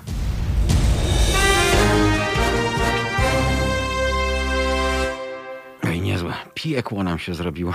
Piekło telefoniczne, tak naprawdę możemy powiedzieć, e, bo wszyscy zapowiadani eksperci, którzy czekają na połączenie z nami albo chcą się połączyć. e, Teraz okazuje się, że e, no, inne redakcje też do nich e, wydzwaniają, więc e, problemy na łączach są potworne, bo rozmawiamy z kimś, kto mówi, dobrze, już się z Państwem łączę, e, po czym nam przepada i jest już e, telefon albo wyłączony, albo e, okazuje się, że, e, że jest zajęty, więc okazuje się, że w tym dzisiejszym wyścigu. mm, Kto pierwszy, ten, ten lepszy, ale obiecujemy Państwu, że jeszcze na pewno e, przed godziną 10 do końca trwania naszego porannego magazynu e, będziemy się próbowali łączyć z możnymi tego piłkarskiego świata z prośbą o, o komentarz, o, o wspomnienie, być może e, własną relację z wielkim Argentyńczykiem Diego Maradoną. Po porannych e, przymrozkach chyba nie ma już e, miejsca, w tej chwili nie ma już śladu, słońce piękne nad Warszawą, niebo prawie jak nad, nad Neapolem, tyle że dzisiaj to niebo bardzo nad Neapolem smutne, bo tam wszyscy e, żegnają swojego Boga boskiego Diego, więc to bardzo szczególny dzień dla wszystkich mieszkańców Neapolu i na pewno, i na pewno nie tylko, bo to, że Diego Maradona uczynił zespół Napoli e, słynnym na cały świat, nie ulega najmniejszej e, wątpliwości. To, przypomnę, przecież klub, e, w którym do niedawna mm, jeszcze triumfy święcił Arkadiusz Milik, teraz czeka na transfer, prawdopodobnie zimą, bo prezes De Laurentiis się na niego troszkę, mówiąc delikatnie, obraził, ale w którym cały czas rozgrywa świetne spotkania Piotr Zieliński. Miałem tę przyjemność, że byłem na São Pauli, że byłem e, tam na tym meczu i polecam wszystkim, bo gdyby Państwo chcieli się znaleźć przez 90 minut e, w południowej Ameryce, gdzieś e, na stadionie w Argentynie, mm, na przykład, to taka wizyta na stadionie Neapolu, który ostatnio przeszedł modernizację, bo to był taki Stadio da Cruz, można powiedzieć, zresztą zbudowany specjalnie na, na turniej we Włoszech Italia 90, y, to ten stadion przypomina jego publiczność. Przede wszystkim e, i kurwa A, i kurwa B, czyli te dwa słynne łuki kibiców, fanatyków. E, To jest coś nieprawdopodobnego, coś nieprawdopodobnie kolorowego i coś nieprawdopodobnie fanatycznego. E, Do tego stopnia, że te dwa łuki, i ten A, i ten B, wzajemnie się niezbyt trawią i ścigają się, kto jest bardziej kibicem e, fanatycznym, e, w związku z czym przez cały mecz trwają przyśpiewki pomiędzy tymi dwoma właśnie sektorami za, za bramkami. Rzecz niebywale kolorowa, rzecz fantastyczna, kipiący, oddychający przyspieszonym oddechem stadion, e, na którym wrze tak naprawdę. E, I co jest najfantastyczniejsze, e, miasto, które żyje futbolem. E, I to nie tylko właśnie, tak jak można sobie to wyobrażać, że tam, nie wiem, e, faceci krążą po knajpkach i, i, i dobijają się browarem po wygranym lub przegranym meczu. Nie, proszę Państwa, tam są o 21, 22 i później e, lokale wypełnione, tak przynajmniej było wówczas przed pandemią, e, lokale, w których oczywiście wiszą portrety e, największych sław e, SSC Napoli, czyli e, właśnie Diego Maradony, e, Marka Hamsika, ale też jak byłem, to wisiały portrety Arka Mielika i tam wszędzie są całe rodziny albo Jeszcze inaczej są nawet e, fanki, bo e, widać je po, po klubowych koszulkach, które mm, przyszły podyskutować. Oczywiście na, na telewizorach, w tych restauracjach wyświetlane są skróty, najciekawsze akcje i tak dalej. E, Długie stoły, przy których niekiedy w niektórych salach dominują po prostu panie. Dlaczego dominują panie? Bo to są sale dla matek z dziećmi, bo proszę sobie wyobrazić sytuację, kiedy siedzą e, kobiety w e, błękitnych koszulkach Napoli E, a obok w wózkach śpią dzieci i panie gorąco dyskutują, wymieniają poglądy na temat tego, co było podczas ostatniego mm, spotkania. Więc e, naprawdę niezwykłe, nieprawdopodobne zjawisko pod tytułem Neapol. Neapol, który jest ściśle związany ze swoją drużyną piłkarską, która ten Neapol rozsławiła. E, jak Państwo spacerują mm, ulicami tego bardzo, bardzo starego i miejscami bardzo, bardzo rozsypującego się miasta, to obok kapliczek takich klasycznych jak na warszawskiej Pradze e, z Matką Boską są kapliczki z Diego Maradoną, a jak nie kapliczki to przynajmniej murale, a jak nie murale to plakaty. E, tak naprawdę e, Neapol to Diego, a Diego to to Neapol. Neapol, którego pokochał, którego w całości zaakceptował, którego uwielbiał, którego nosił na rękach i wreszcie Neapol, którego potem wypluł. Neapol, Mm, który chciałby o nim wówczas, w tamtych czasach, jak najszybciej zapomnieć. Neapol, który zaczął mieć już Diego dosyć, dosyć jego wybryków, jego spraw pozaboiskowych, jego e, życia prywatnego, które było szeroko komentowane i pokazywane przed kamerami telewizyjnymi, życia pełnego skandali, e, życia pełnego agresywnego zachowania, zachowania, w którym właśnie ujawniał się ów Maradona, a gdzieś tam w cień odchodził E, Diego. E, gdyby Maradona mm, podczas swojej piłkarskiej kariery żył w dzisiejszych czasach, to albo miałby tabun doradców i e, różnych macherów i menedżerów od public relations, stado rzeczników prasowych i tak dalej, dbających o to, mm, żeby wizerunek piłkarza na całym świecie, we wszystkich social mediach obserwowanych przez setki milionów ludzi, był pewnie jak najbardziej pozytywny.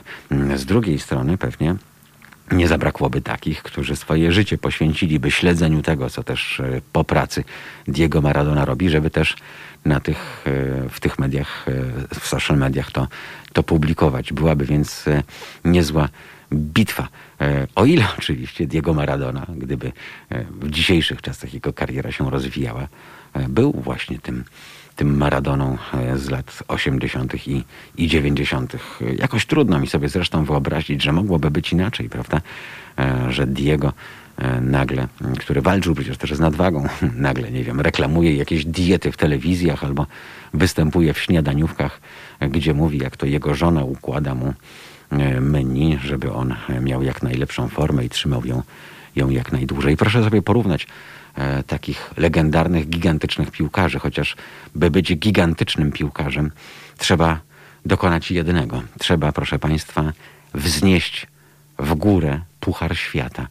E, w ten sposób zostaje się najbardziej absolutnym gigantem wśród gigantów, e, takim jakim stał się, takim jakim stał się właśnie Diego Maradona, bo to on zdobył Puchar Świata. Cristiano Ronaldo tego pucharu nie zdobył. Ale teraz niech Państwo sobie wyobrażą, jak to, jak to wszystko by wyglądało, gdyby na przykład y, taką maszyną, takim robotem, y, jakim jest dziś Cristiano Ronaldo, który wykonuje nad sobą masakryczną pracę, y, stał się Diego Maradona. Owszem, on też pracował i też pracował ciężko i też się doskonalił. Natomiast no, to był zupełnie inny wymiar i inna szkoła tego, tego doskonalenia.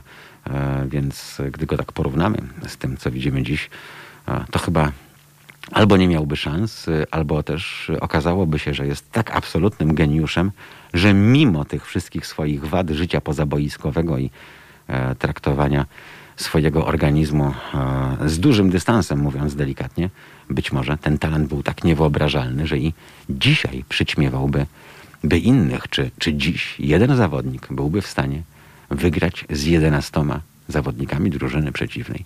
Szczerze w to wątpię. Nawet jeżeli się nazywa Leo Messi, nawet jeżeli się nazywa Cristiano Ronaldo, czy jeżeli się nazywa Robert Lewandowski, zresztą ostatnie obrazki z ostatnich spotkań najlepiej o tym wszystkim świadczą. E, rozstajemy się na kilka chwil i za parę minut do Państwa wracamy.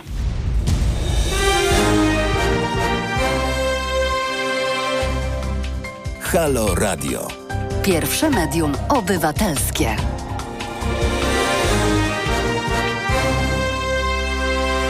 Dziewiętnaście minut po godzinie dziewiątej. Przy telefonie Eugeniusz Kolator, były wiceprezes Polskiego Związku Piłki Nożnej. Dzień dobry, witam serdecznie.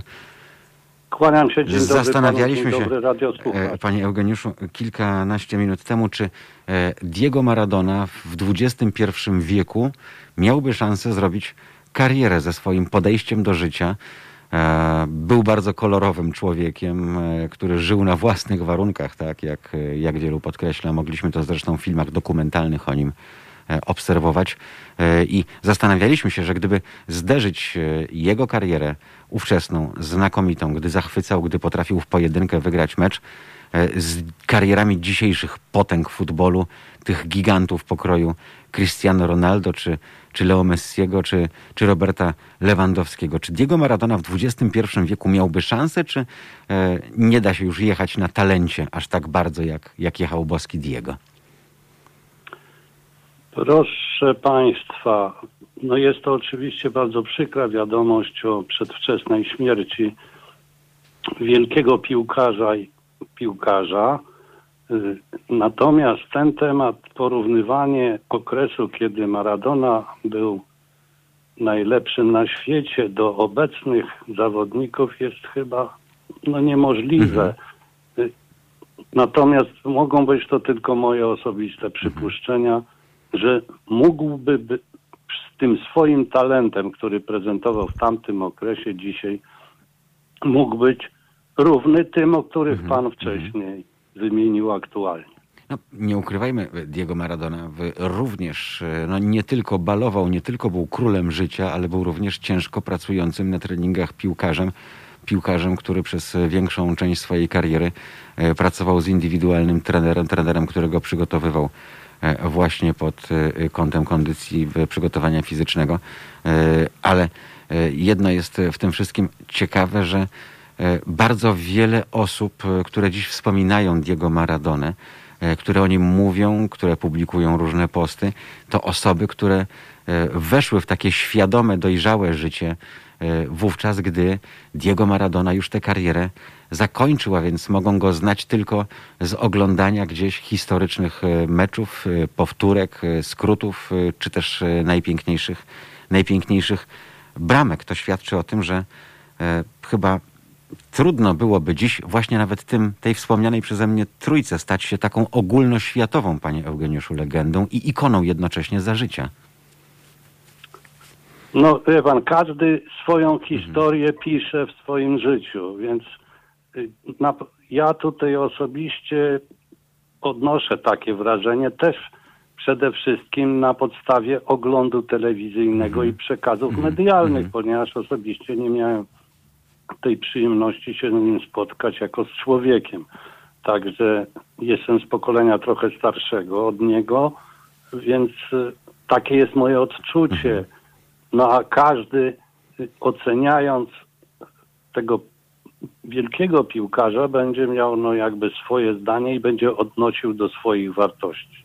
No właśnie i, i wielu ludzi do tych wartości odnosi, bo e, gdy spojrzymy dziś na ulicę Neapolu czy, czy Buenos Aires, to, to bardzo dokładnie to, to widać. To, co mm, przewija się w wypowiedziach polityków na przykład, e, tak jak prezydenta Argentyny, czy też e, e, burmistrza w mm, Neapolu, to to, że Diego dokonał rzeczy niemożliwych, bo łączył ludzi na całym świecie swoją grą, którą właśnie podziwiały setki milionów ludzi na całym globie, niezależnie od pochodzenia, rasy i tak dalej, i tak. No to jest oczywiste stwierdzenie faktu, z którym mamy teraz do czynienia. No, ludzie zapamiętali go jako wielkiego piłkarza, który robił rzeczy niespotykane w, w piłce nożnej i który cieszył cały świat i dlatego cały świat dzisiaj go no, honoruje, jest w żałobie i tak dalej. No, bo zastanawiamy się, że w tych dzisiaj bardzo często smutnych czasach, e, czasach hejtu, można powiedzieć, prawda, takiego wylewanego e, spod palca z dużą lekkością. E, mówiliśmy też dzisiaj o tym i rozmawialiśmy z ekspertami, że byłoby ciężko rozróżnić te dwie postaci, bo tak jak Diego mówił, chociażby w tym ostatnim dokumencie z 2018 e, e, roku, e, że jednym jest ten, ten Diego prywatny, a drugim jest ten Maradona komercyjny, prawda? I on zawsze też to podkreślał i podkreślali jego najbliżsi i rodzina, że, że te dwa światy i te dwie osobowości, tego Diego czułego, kochającego miłego, przyjacielskiego mieszały się z tym, z tym Diego, którego pokazywały w złym świetle bardzo często kamery telewizyjne. E, A dziś, e, w czasie, gdy mamy taki rozwój technologii, gdy każdy może sięgnąć po smartfona i nagrać, e, to mogłoby być jeszcze cięższe do przetrwania dla niego, bo przypomnijmy, że, że to nie chodziło głównie o to, że to on dostarczał pożywki, tylko to był człowiek, na którego tak naprawdę polowano, starając się znaleźć jakieś sensacyjne wątki, których on niestety dostarczał. Tak, ale myślę, że w ogólnej ocenie przeważą te jego piłkarskie umiejętności, prezentowany poziom przez swoją karierę życiową, a te jakby mniej Mhm. przyjemne zdarzenia nie będą dominowały. Natomiast czy obecne środki przekazu byłyby i uprzykrzałyby mu więcej to życie prywatne w stosunku do tego piłkarskiego, to chyba, chyba jest to nie do oceny, ponieważ piłka jest e, jakby chorobą, którą wielu kibiców od urodzenia posiada i ona by przeważyła w ocenach niż te negatywne No właśnie. elementy. Też w to głęboko wierzę, a panie Eugeniuszu, bo e, pan jest związany bardzo blisko z futbolem od, e, od tylu dekad. Jak pan widzi te przemiany? Bo kiedyś ten futbol był religią, był, był czymś więcej niż sport dla wielu ludzi. E, Był czymś, e, dzięki czemu żyło im się lepiej, łatwiej, szczególnie w bardzo trudnych czasach. Tym bardziej chyba akceptowaliśmy i kochaliśmy takich ludzi jak Diego, właśnie ludzi wywożąc, wywodzących się z absolutnych nizin społecznych, tak, e, którzy robili taką karierę, można powiedzieć, od zera do, do milionera. Dzisiejszy futbol już tak trochę nie, nie wygląda. Dzisiaj to jest potwornie skomercjalizowana dyscyplina sportu, dyscyplina, która ma przynosić miliardy dolarów e, zysków. Jest tam jeszcze gdzieś właśnie miejsce na, na tę cząstkę humanizmu, tego, tego prawdziwego e, sportu, prawdziwych ludzi, prawdziwych piłkarzy z krwi i kości, tych nieprzygotowywanych przez PR-owców i marketingowców? Proszę pana, no coraz mniej tego jest ostatniego, co pan wymieniał. Świat idzie do przodu, media są jakie są. Y, Człowiek nie da tego pokroju, który jest idolem piłkarstwa, ukryć się i, i schować przed światem, który go otacza. I dzisiaj mamy przebudowę tego poglądu na naszych idoli i mianowicie potrafimy bardzo szybko go wynieść na piedestał pomniki, ale również bardzo szybko możemy to wszystko rujnować i poniżać go To w prawda. otchłań. To prawda. E, I tak się zresztą stało, bo wystarczy spojrzeć na tę historię z Neapolem, prawda, którego uwielbiał, a który potem, jak już a, przestało być fajnie, to go po prostu, panie Eugeniuszu, wypluł, tak? E, No całą- tak, z całą ale proszę pana, dzisiaj chwili śmierci go znów wszyscy chwalą. Mhm. No więc wie pan, no takie są nastroje społeczne. Chcemy go pamiętać jako genialnego piłkarza przede wszystkim, prawda? E, Tak jest. Kogoś, I większość kto, kto go na pewno i w historii za lat 10, Mhm. 20, ileś tam wszyscy będą wiedzieli o Maradonie, że był to wielki Mhm. piłkarz. Ten, kto w 86 roku był świadkiem przed ekranem telewizora, oczywiście, bo tych na stadionie bardzo ograniczona liczba, e, to do dzisiaj te obrazy ma, ma przed oczami, prawda? Pamięta dokładnie ten mecz, No pamięta tak jest, ja bezradność też Bobiego Robsona. tą bramkę Mhm. strzeloną ręką Tak. też pamiętam i będę do końca życia pamiętał.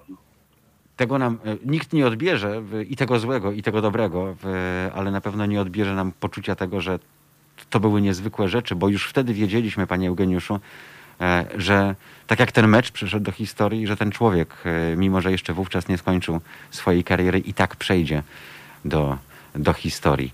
E, Szanujmy mistrzów, można byłoby powiedzieć, prawda? Tak jest, oczywiście i zresztą w naszej tradycji narodowej, już polskiej, teraz ją odnoszę Mhm. do tego, jest tak, że o tych osobach, które odchodzą, to się źle nie mówi. Diego Maradona odszedł wczoraj, 25 listopada, e, w swoim domu pod, e, pod Buenos Aires. Eugeniusz Kolator, bardzo serdecznie dziękuję za rozmowę. Dużo zdrowia życzę w tych trudnych czasach. Dziękuję wzajemnie. Dziękujemy bardzo. Były wiceprezes Polskiego Związku Piłki Nożnej był, e, był z nami. No właśnie, z jednej strony kochamy, mm, z drugiej strony odnosimy jakąś nieprawdopodobną przyjemność w tym, żeby mówiąc wprost, dopieprzyć, prawda? A szczególnie wtedy, jeżeli ktoś jest na tym piedestale, jeżeli rodzi to u innych jakieś kompleksy, jakieś zawiści. W przypadku Diego Maradony fantastyczne było to, że mm, on miał ten szacunek, e, szacunek wśród e, piłkarzy, szacunek wśród kibiców na tak różnych stadionach, mimo że reprezentował jedne barwy klubowe, tak? E, czy to w Boca, czy to w, we Włoszech, w Napoli, co nie zmieniało faktu, że nawet ci, którzy z powodu przynależności do barw klubowych i, i dumy z bycia kibicem innego zespołu, tworzyli o nim różnego rodzaju przyśpiewki na stadionach, e, którzy próbowali go w ten sposób po prostu wyprowadzić z równowagi, e, po to, żeby e, jego geniusz nie spowodował, że po raz kolejny w pojedynkę wygra jakiś, jakiś mecz, że, strzeli z niczego, że pokona pięciu obrońców, że wjedzie do bramki albo że odda strzał z najbardziej niespotykanej niespodziewanej pozycji na, na boisku, czym kompletnie zaskoczy bramkarza, wrzucając mu na przykład futbolówkę za kołnierz, tak jak to wielokrotnie miało, miało miejsce. E, polska reprezentacja tak naprawdę miała mało doświadczeń. Wspominał mm, syn e, świętej pamięci Stanisława Terleckiego o dwóch meczach jego taty. Natomiast można powiedzieć, że mm, złote lata polskiej kadry rozminęły się mm, ze złotymi latami słynnego Argentyńczyka, bo przecież 78 rok, ostatni e, większy sukces, czyli znalezienie się w tej grupie 5-8 najlepszych zespołów świata, to także mecz, który w polskich domach pewnie do dzisiaj jest wspominany. E, mecz, w którym Kazimierz Dejna też jest wspominany e, jako ten, e, który nie strzelił rzutu karnego w najważniejszym momencie meczu. E, I do dziś e, pewnie Polacy po dobrym kieliszku chleba dyskutują, co by było gdyby, prawda? E, później wiemy, e, Argentyna, mm, junta, reżim wojskowy e, i wszystko to, co się działo. I dopiero po latach docierały do nas głosy, że Argentyna wówczas po prostu tym mistrzem świata zostać musiała, nawet gdyby na boisku nie dawała rady, czego, czego dowody i przykłady niestety są. Tak futbol zmieniał świat, tak futbol mieszał się z polityką. E, I to był właśnie 78, e, kiedy mm, ta najlepsza generacja polskich piłkarzy już powoli schodziła. E, ci, którzy dopiero wchodzili, mieli pokazać swoją siłę, chociaż już w nie tak wielkim geniuszu, jak w 74 mieli to udowodnić na boiskach Hiszpanii w 82, no i to udowodnili. Mm, więc myśmy kończyli nasze najlepsze lata. Diego Maradona wraz z reprezentacją Argentyny, Carlosem Bilardo, i innymi wielkimi piłkarzami przede wszystkim, jak Claudio Caniggia, dopiero, dopiero zaczynali. E, bo to byłoby dopiero niezwykłe spojrzenie e, i zderzenie e, takich dwóch światów, bo kiedyś szczególnie myślę o tych najmłodszych pokoleniach, proszę sobie uświadomić, że byliśmy dwa razy trzecią najlepszą drużyną świata, że nazwiska polskich piłkarzy trudne do wymówienia, znane były na całym świecie. Chciałbym dożyć jeszcze takich chwil, kiedy, kiedy tak będzie ponownie. Za 28 minut będzie godzina 10. To jest poranek Haloradia Słoneczny. Prosto z Warszawy, chociaż dziś e, poranek pełen zadumy, wspomnień, e, bo odeszła tak naprawdę można powiedzieć jedna z ikon popkultury, takiej światowej, nie tylko futbolu. No cóż, e, jest jak jest i musimy się przyzwyczaić do tego, że, że coraz częściej tak będzie, że ci wielcy będą nas, nas opuszczać.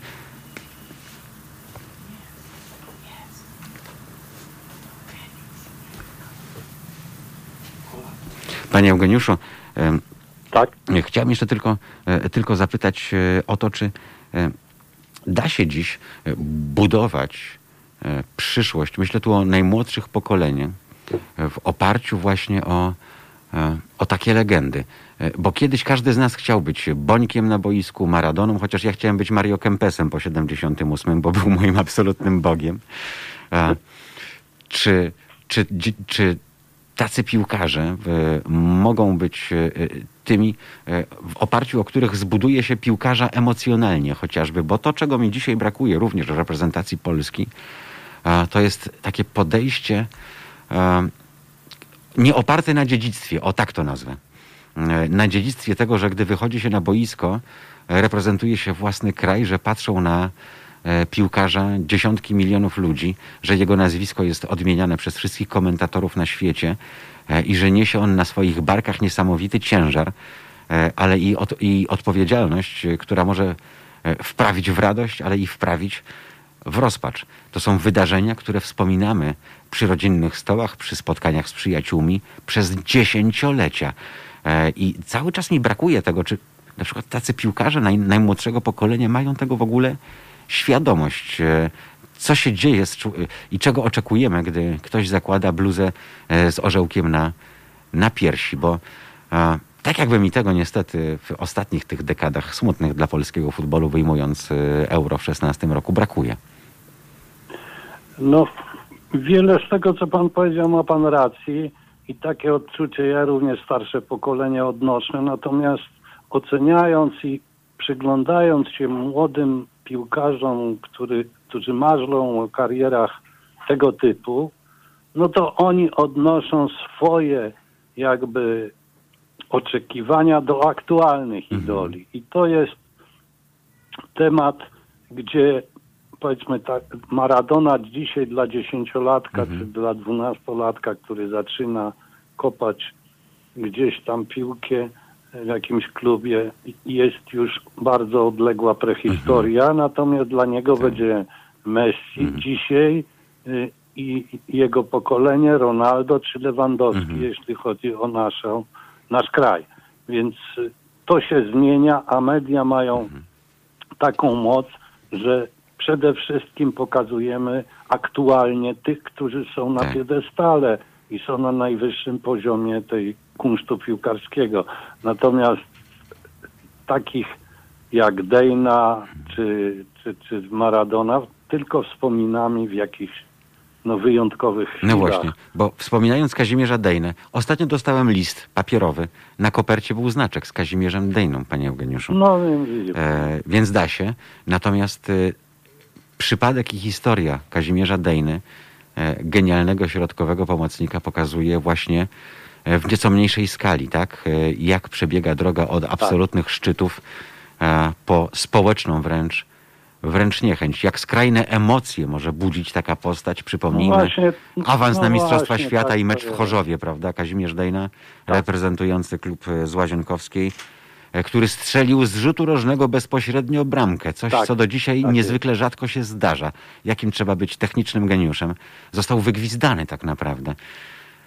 No tak, ale Mhm. wie pan, w życiu piłkarza jest tak, że wszystkiego pan się Tak. tą ciężką, mozolną pracą nie może, do, jakbym to powiedzieć, dorobić. Pytanie, jak to udźwignąć? Natomiast mieć Mhm. Trzeba tej Bożej iskry trochę i talentu no, No od urodzenia. I tej iskry nie brakowało i jednemu w świętej pamięci Kazimierzowi i, Tak e, i, Diego, i Diego Maradonie, bo tak naprawdę wszyscy pamiętamy, którzy mieli możliwość, żyli świadomie w tamtych czasach, ten rzut karny, ten strzał prosto e, w ręce niemalże Filola i, e, Tak, to dejny. No, i, tak. i, i- coś, co tak naprawdę e, gdzieś tam zaważyło na całej reszcie kariery. No nie bójmy się tego sformułowania, prawda? Jak takie wydarzenie No tak, może no. zaważyć? Pamiętamy turniej w Stanach Zjednoczonych i po raz pierwszy w historii rozstrzygnięcie, kto zdobędzie Puchar Świata w rzutach karnych, prawda? No E, tak. I, I również e, jeden z najgenialniejszych piłkarzy tamtej epoki, który przestrzela tego, tego karnego. Ale to jest chyba też to piękno sportu, panie Eugeniuszu. w- Tak bo- jest, piękno i emocje, I nierozerwalnie związane ze sobą. Bo y, ostatnio mm, przy okazji rocznicy meczu na Wembley w październiku przypomniałem sobie reportaż y, pana profesora, też świętej pamięci. Niestety wszyscy odchodzą, tak jak wspomniałem, ci wybitni. E, Wiktora Osiatyńskiego, który y, zanim został wybitnym konstytucjonalistą, to był reporterem, który pojechał tydzień przed meczem na Wembley w październiku 73 roku do Londynu, e, żeby to wszystko opisać. y, I to się ukazało w książce jako, jako reportaż. A, i powiem panu, że do dziś jak to się czyta, to, to ciarki chodzą po, po plecach, e, gardło jest ściśnięte i gdzieś tam oczy się, oczy się szklą. Może powinniśmy po prostu kultywować e, pewne wydarzenia, e, tak żeby były razem z nami i przekazywać je z pokolenia na pokolenie, bo to od nas chyba tak naprawdę No zależy. tu się z panem zgadzam, powinno to być, bo to jest budowa naszej tożsamości i kultury narodowej. No i tylko byśmy To sobie życzyli, powinno. panie Eugeniuszu, na koniec już, żebyśmy nie musieli tylko i wyłącznie e, tych Narzekać. cudownych spotkań e, oglądać na historycznych meczach, tak? Tak jak Polska-Argentyna w No, 74 chciałoby roku. się, żeby to trwało Hmm. cały czas i żeby nasi zawsze byli na piedestale, ale natura i historia Hmm. pokazuje, że tak to nie może być. Niestety. Eugeniusz Kolator, bardzo dziękuję za dzisiejszą, Dziękuję dzisiejszą uprzejmie, rozmowę. Miłego dnia e, życzę. Tak, Wzajemnie pozdrawiam. tak to jest, szanowni państwo, że e, bardzo łatwo z tego piedestału strącić e, tylko co potem, prawda? Mało kto zdaje sobie sprawę, chociaż można to odnieść też do takich pojedynczych zachowań, do zachowań, które dzisiaj nazywamy, nazywamy hejtem.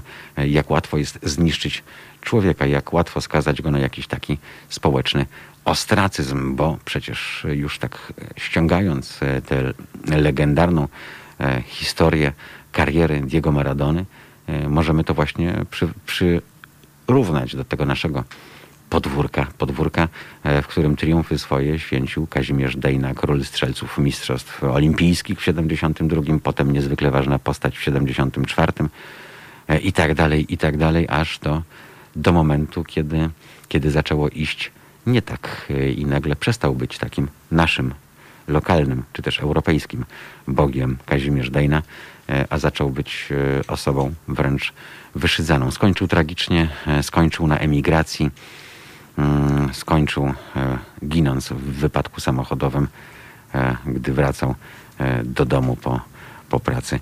Cóż, szanujmy mistrzów, dopóki tymi mistrzami są, podziwiajmy, ale nie zapominajmy o nich również wówczas, gdy odejdą. Być może e, tak jak e, no, literatura zna wiele takich przypadków, prawda? Gdzie z pokolenia na pokolenie ten mit przekazywano. E, I e, być może, o ile z mitologii jako takiej możemy się śmiać, o tyle w wielu momentach być może taka mitologia pomaga nam dotrwać do, do lepszych czasów, bo skoro komuś się udało, skoro kiedyś było tak, to może jeszcze ten dobry czas, e, czas wróci.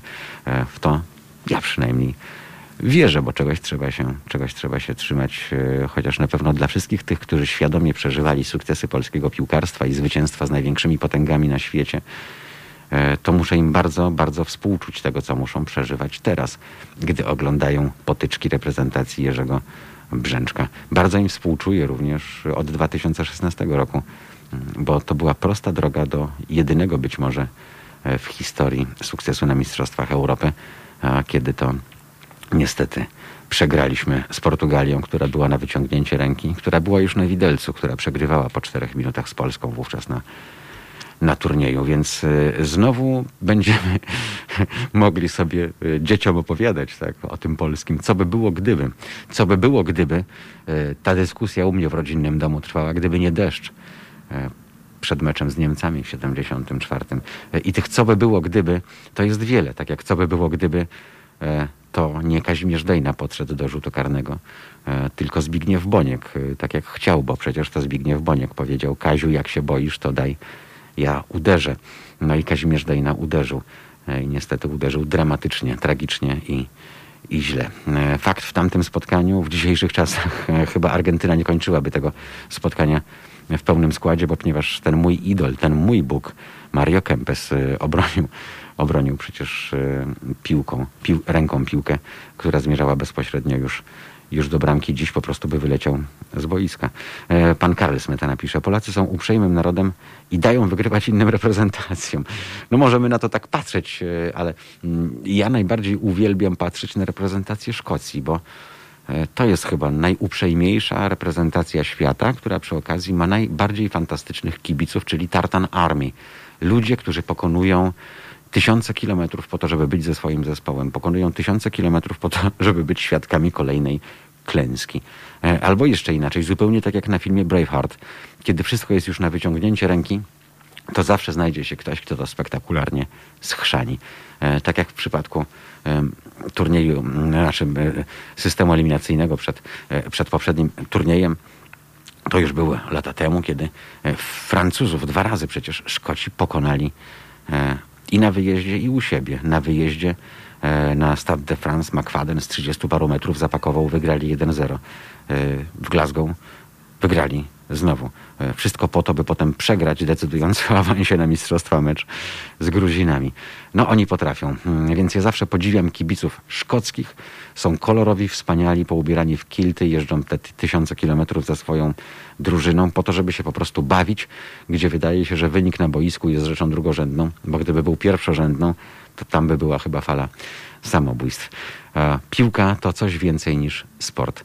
E, Dla setek, milionów, jeśli nie miliardów ludzi na świecie.